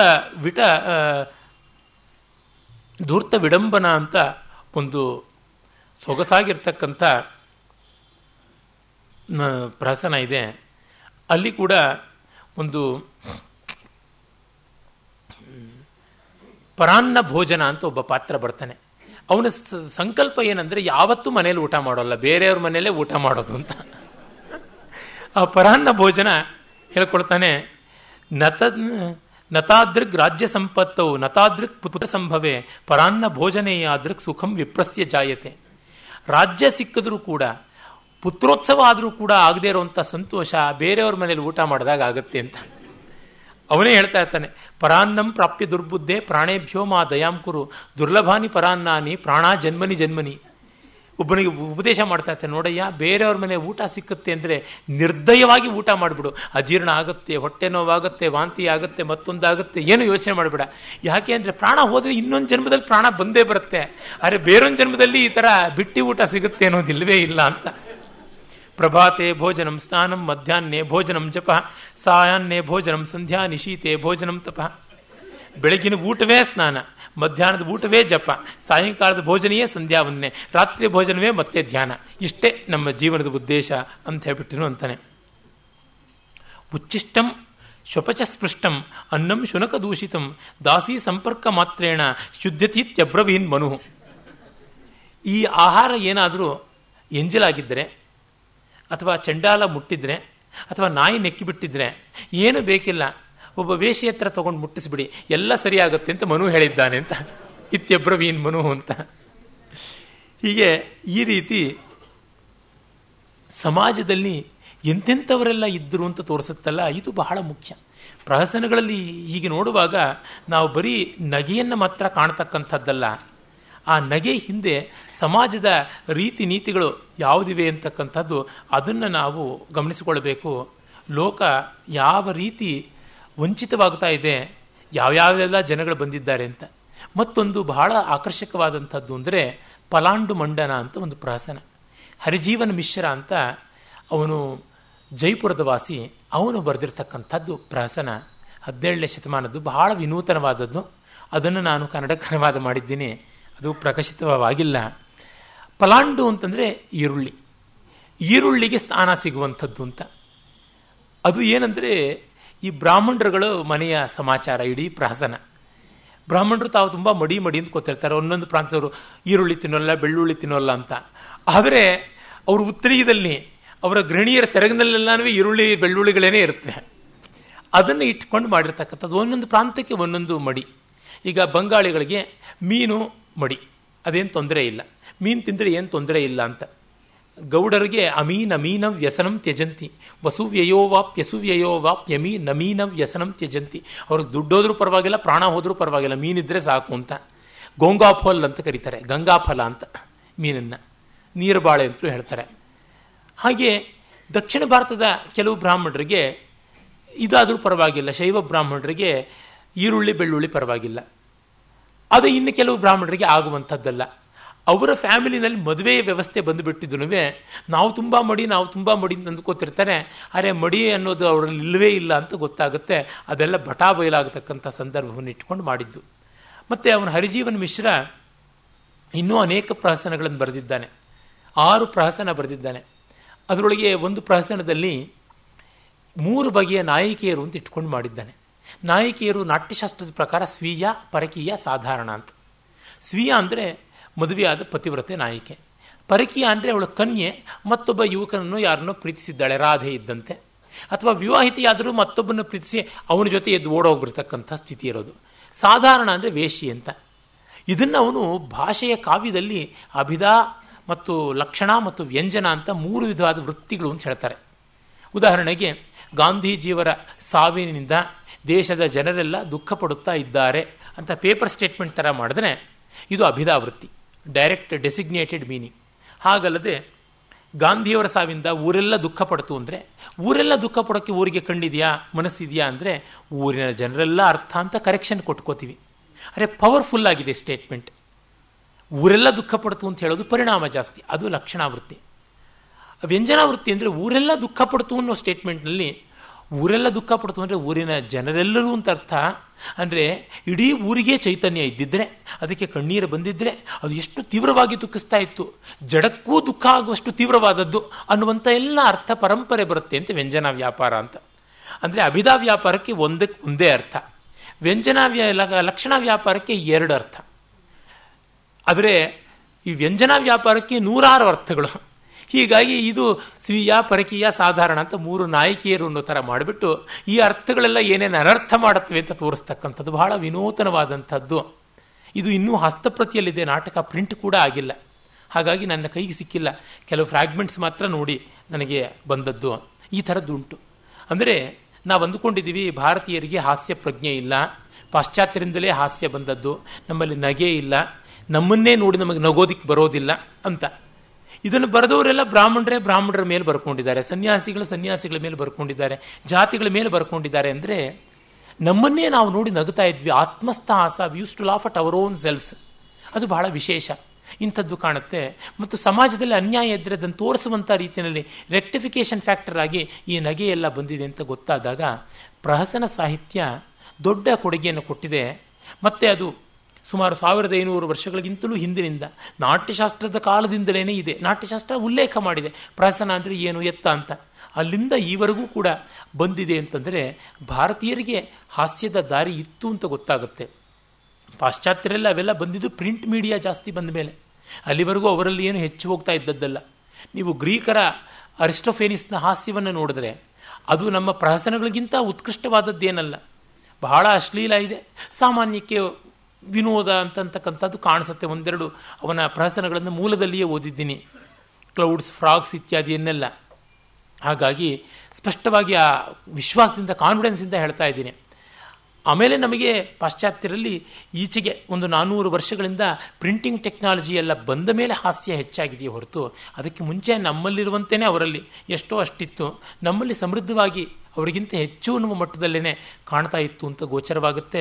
ನಮ್ಮಲ್ಲಿ ಮಹಾಕಾವ್ಯಗಳಲ್ಲಿಯೇ ಹಾಸ್ಯ ಬರುತ್ತೆ, ರಾಮಾಯಣದಲ್ಲಿ ಕಾಣುವ ಹಾಸ್ಯ ಹೋಮನ ಇಲಿಯಡ್ಡಲ್ಲಿ ಕಾಣಿಸೋದಿಲ್ಲ. ಇರಲಿ, ಹೀಗೆ ನೋಡಿದಾಗ ನಮ್ಮ ಬಗ್ಗೆ ನಾವು ಕೀಳರಿಮೆ ಪಟ್ಟುಕೊಳ್ಬೇಕಾಗಿಲ್ಲ, ಸಂಸ್ಕೃತ ಸಾಹಿತ್ಯದ ವೈವಿಧ್ಯ ಅಪಾರವಾಗಿದೆ ಅಂತನ್ನೋದು ಕಾಣಬಹುದು. ಸಂಸ್ಕೃತ ಅಂತಂದರೆ ಪಾಣಿಪಂಚೆ, ತಟ್ಟೆ, ಚೊಂಬು, ಪಂಚಪಾತ್ರೆ, ವಿಭೂತಿ ಮತ್ತು ಗೋಪಿಚಂದನ, ನಾಮ, ಈ ಥರದ್ದಷ್ಟೇ ಅಲ್ಲ, ಬೇಕಾದಷ್ಟು ಇದೆ ಅನ್ನೋದು ನೋಡಬಹುದು. ನಾಳೆ ದಿವಸ ಬಾಣ ಅನ್ನುವ ಮತ್ತು ವಿಶಿಷ್ಟವಾದ ಸಾಹಿತ್ಯ ಪ್ರಕಾರಕ್ಕೆ ಹೋಗ್ತೀವಿ. ಅದರ ಅತ್ಯಂತ ಪ್ರಾಚೀನ ಬಾಣ, ಉಪಲಬ್ಧ ಬಾಣವನ್ನು ನೋಡೋಣ. ನಾಳೆ ಕಾಮನ ಹಬ್ಬ, ಕಾಮನ ಹಬ್ಬದ ದಿವಸ ಅಂತಹ ನಾಟಕಗಳು ನಡೀತಾ ಇತ್ತು, ಅದು ಒಳ್ಳೆಯ ರೀತಿಯಲ್ಲಿ ಆಚರಿಸೋಣ. ನಮಸ್ಕಾರ.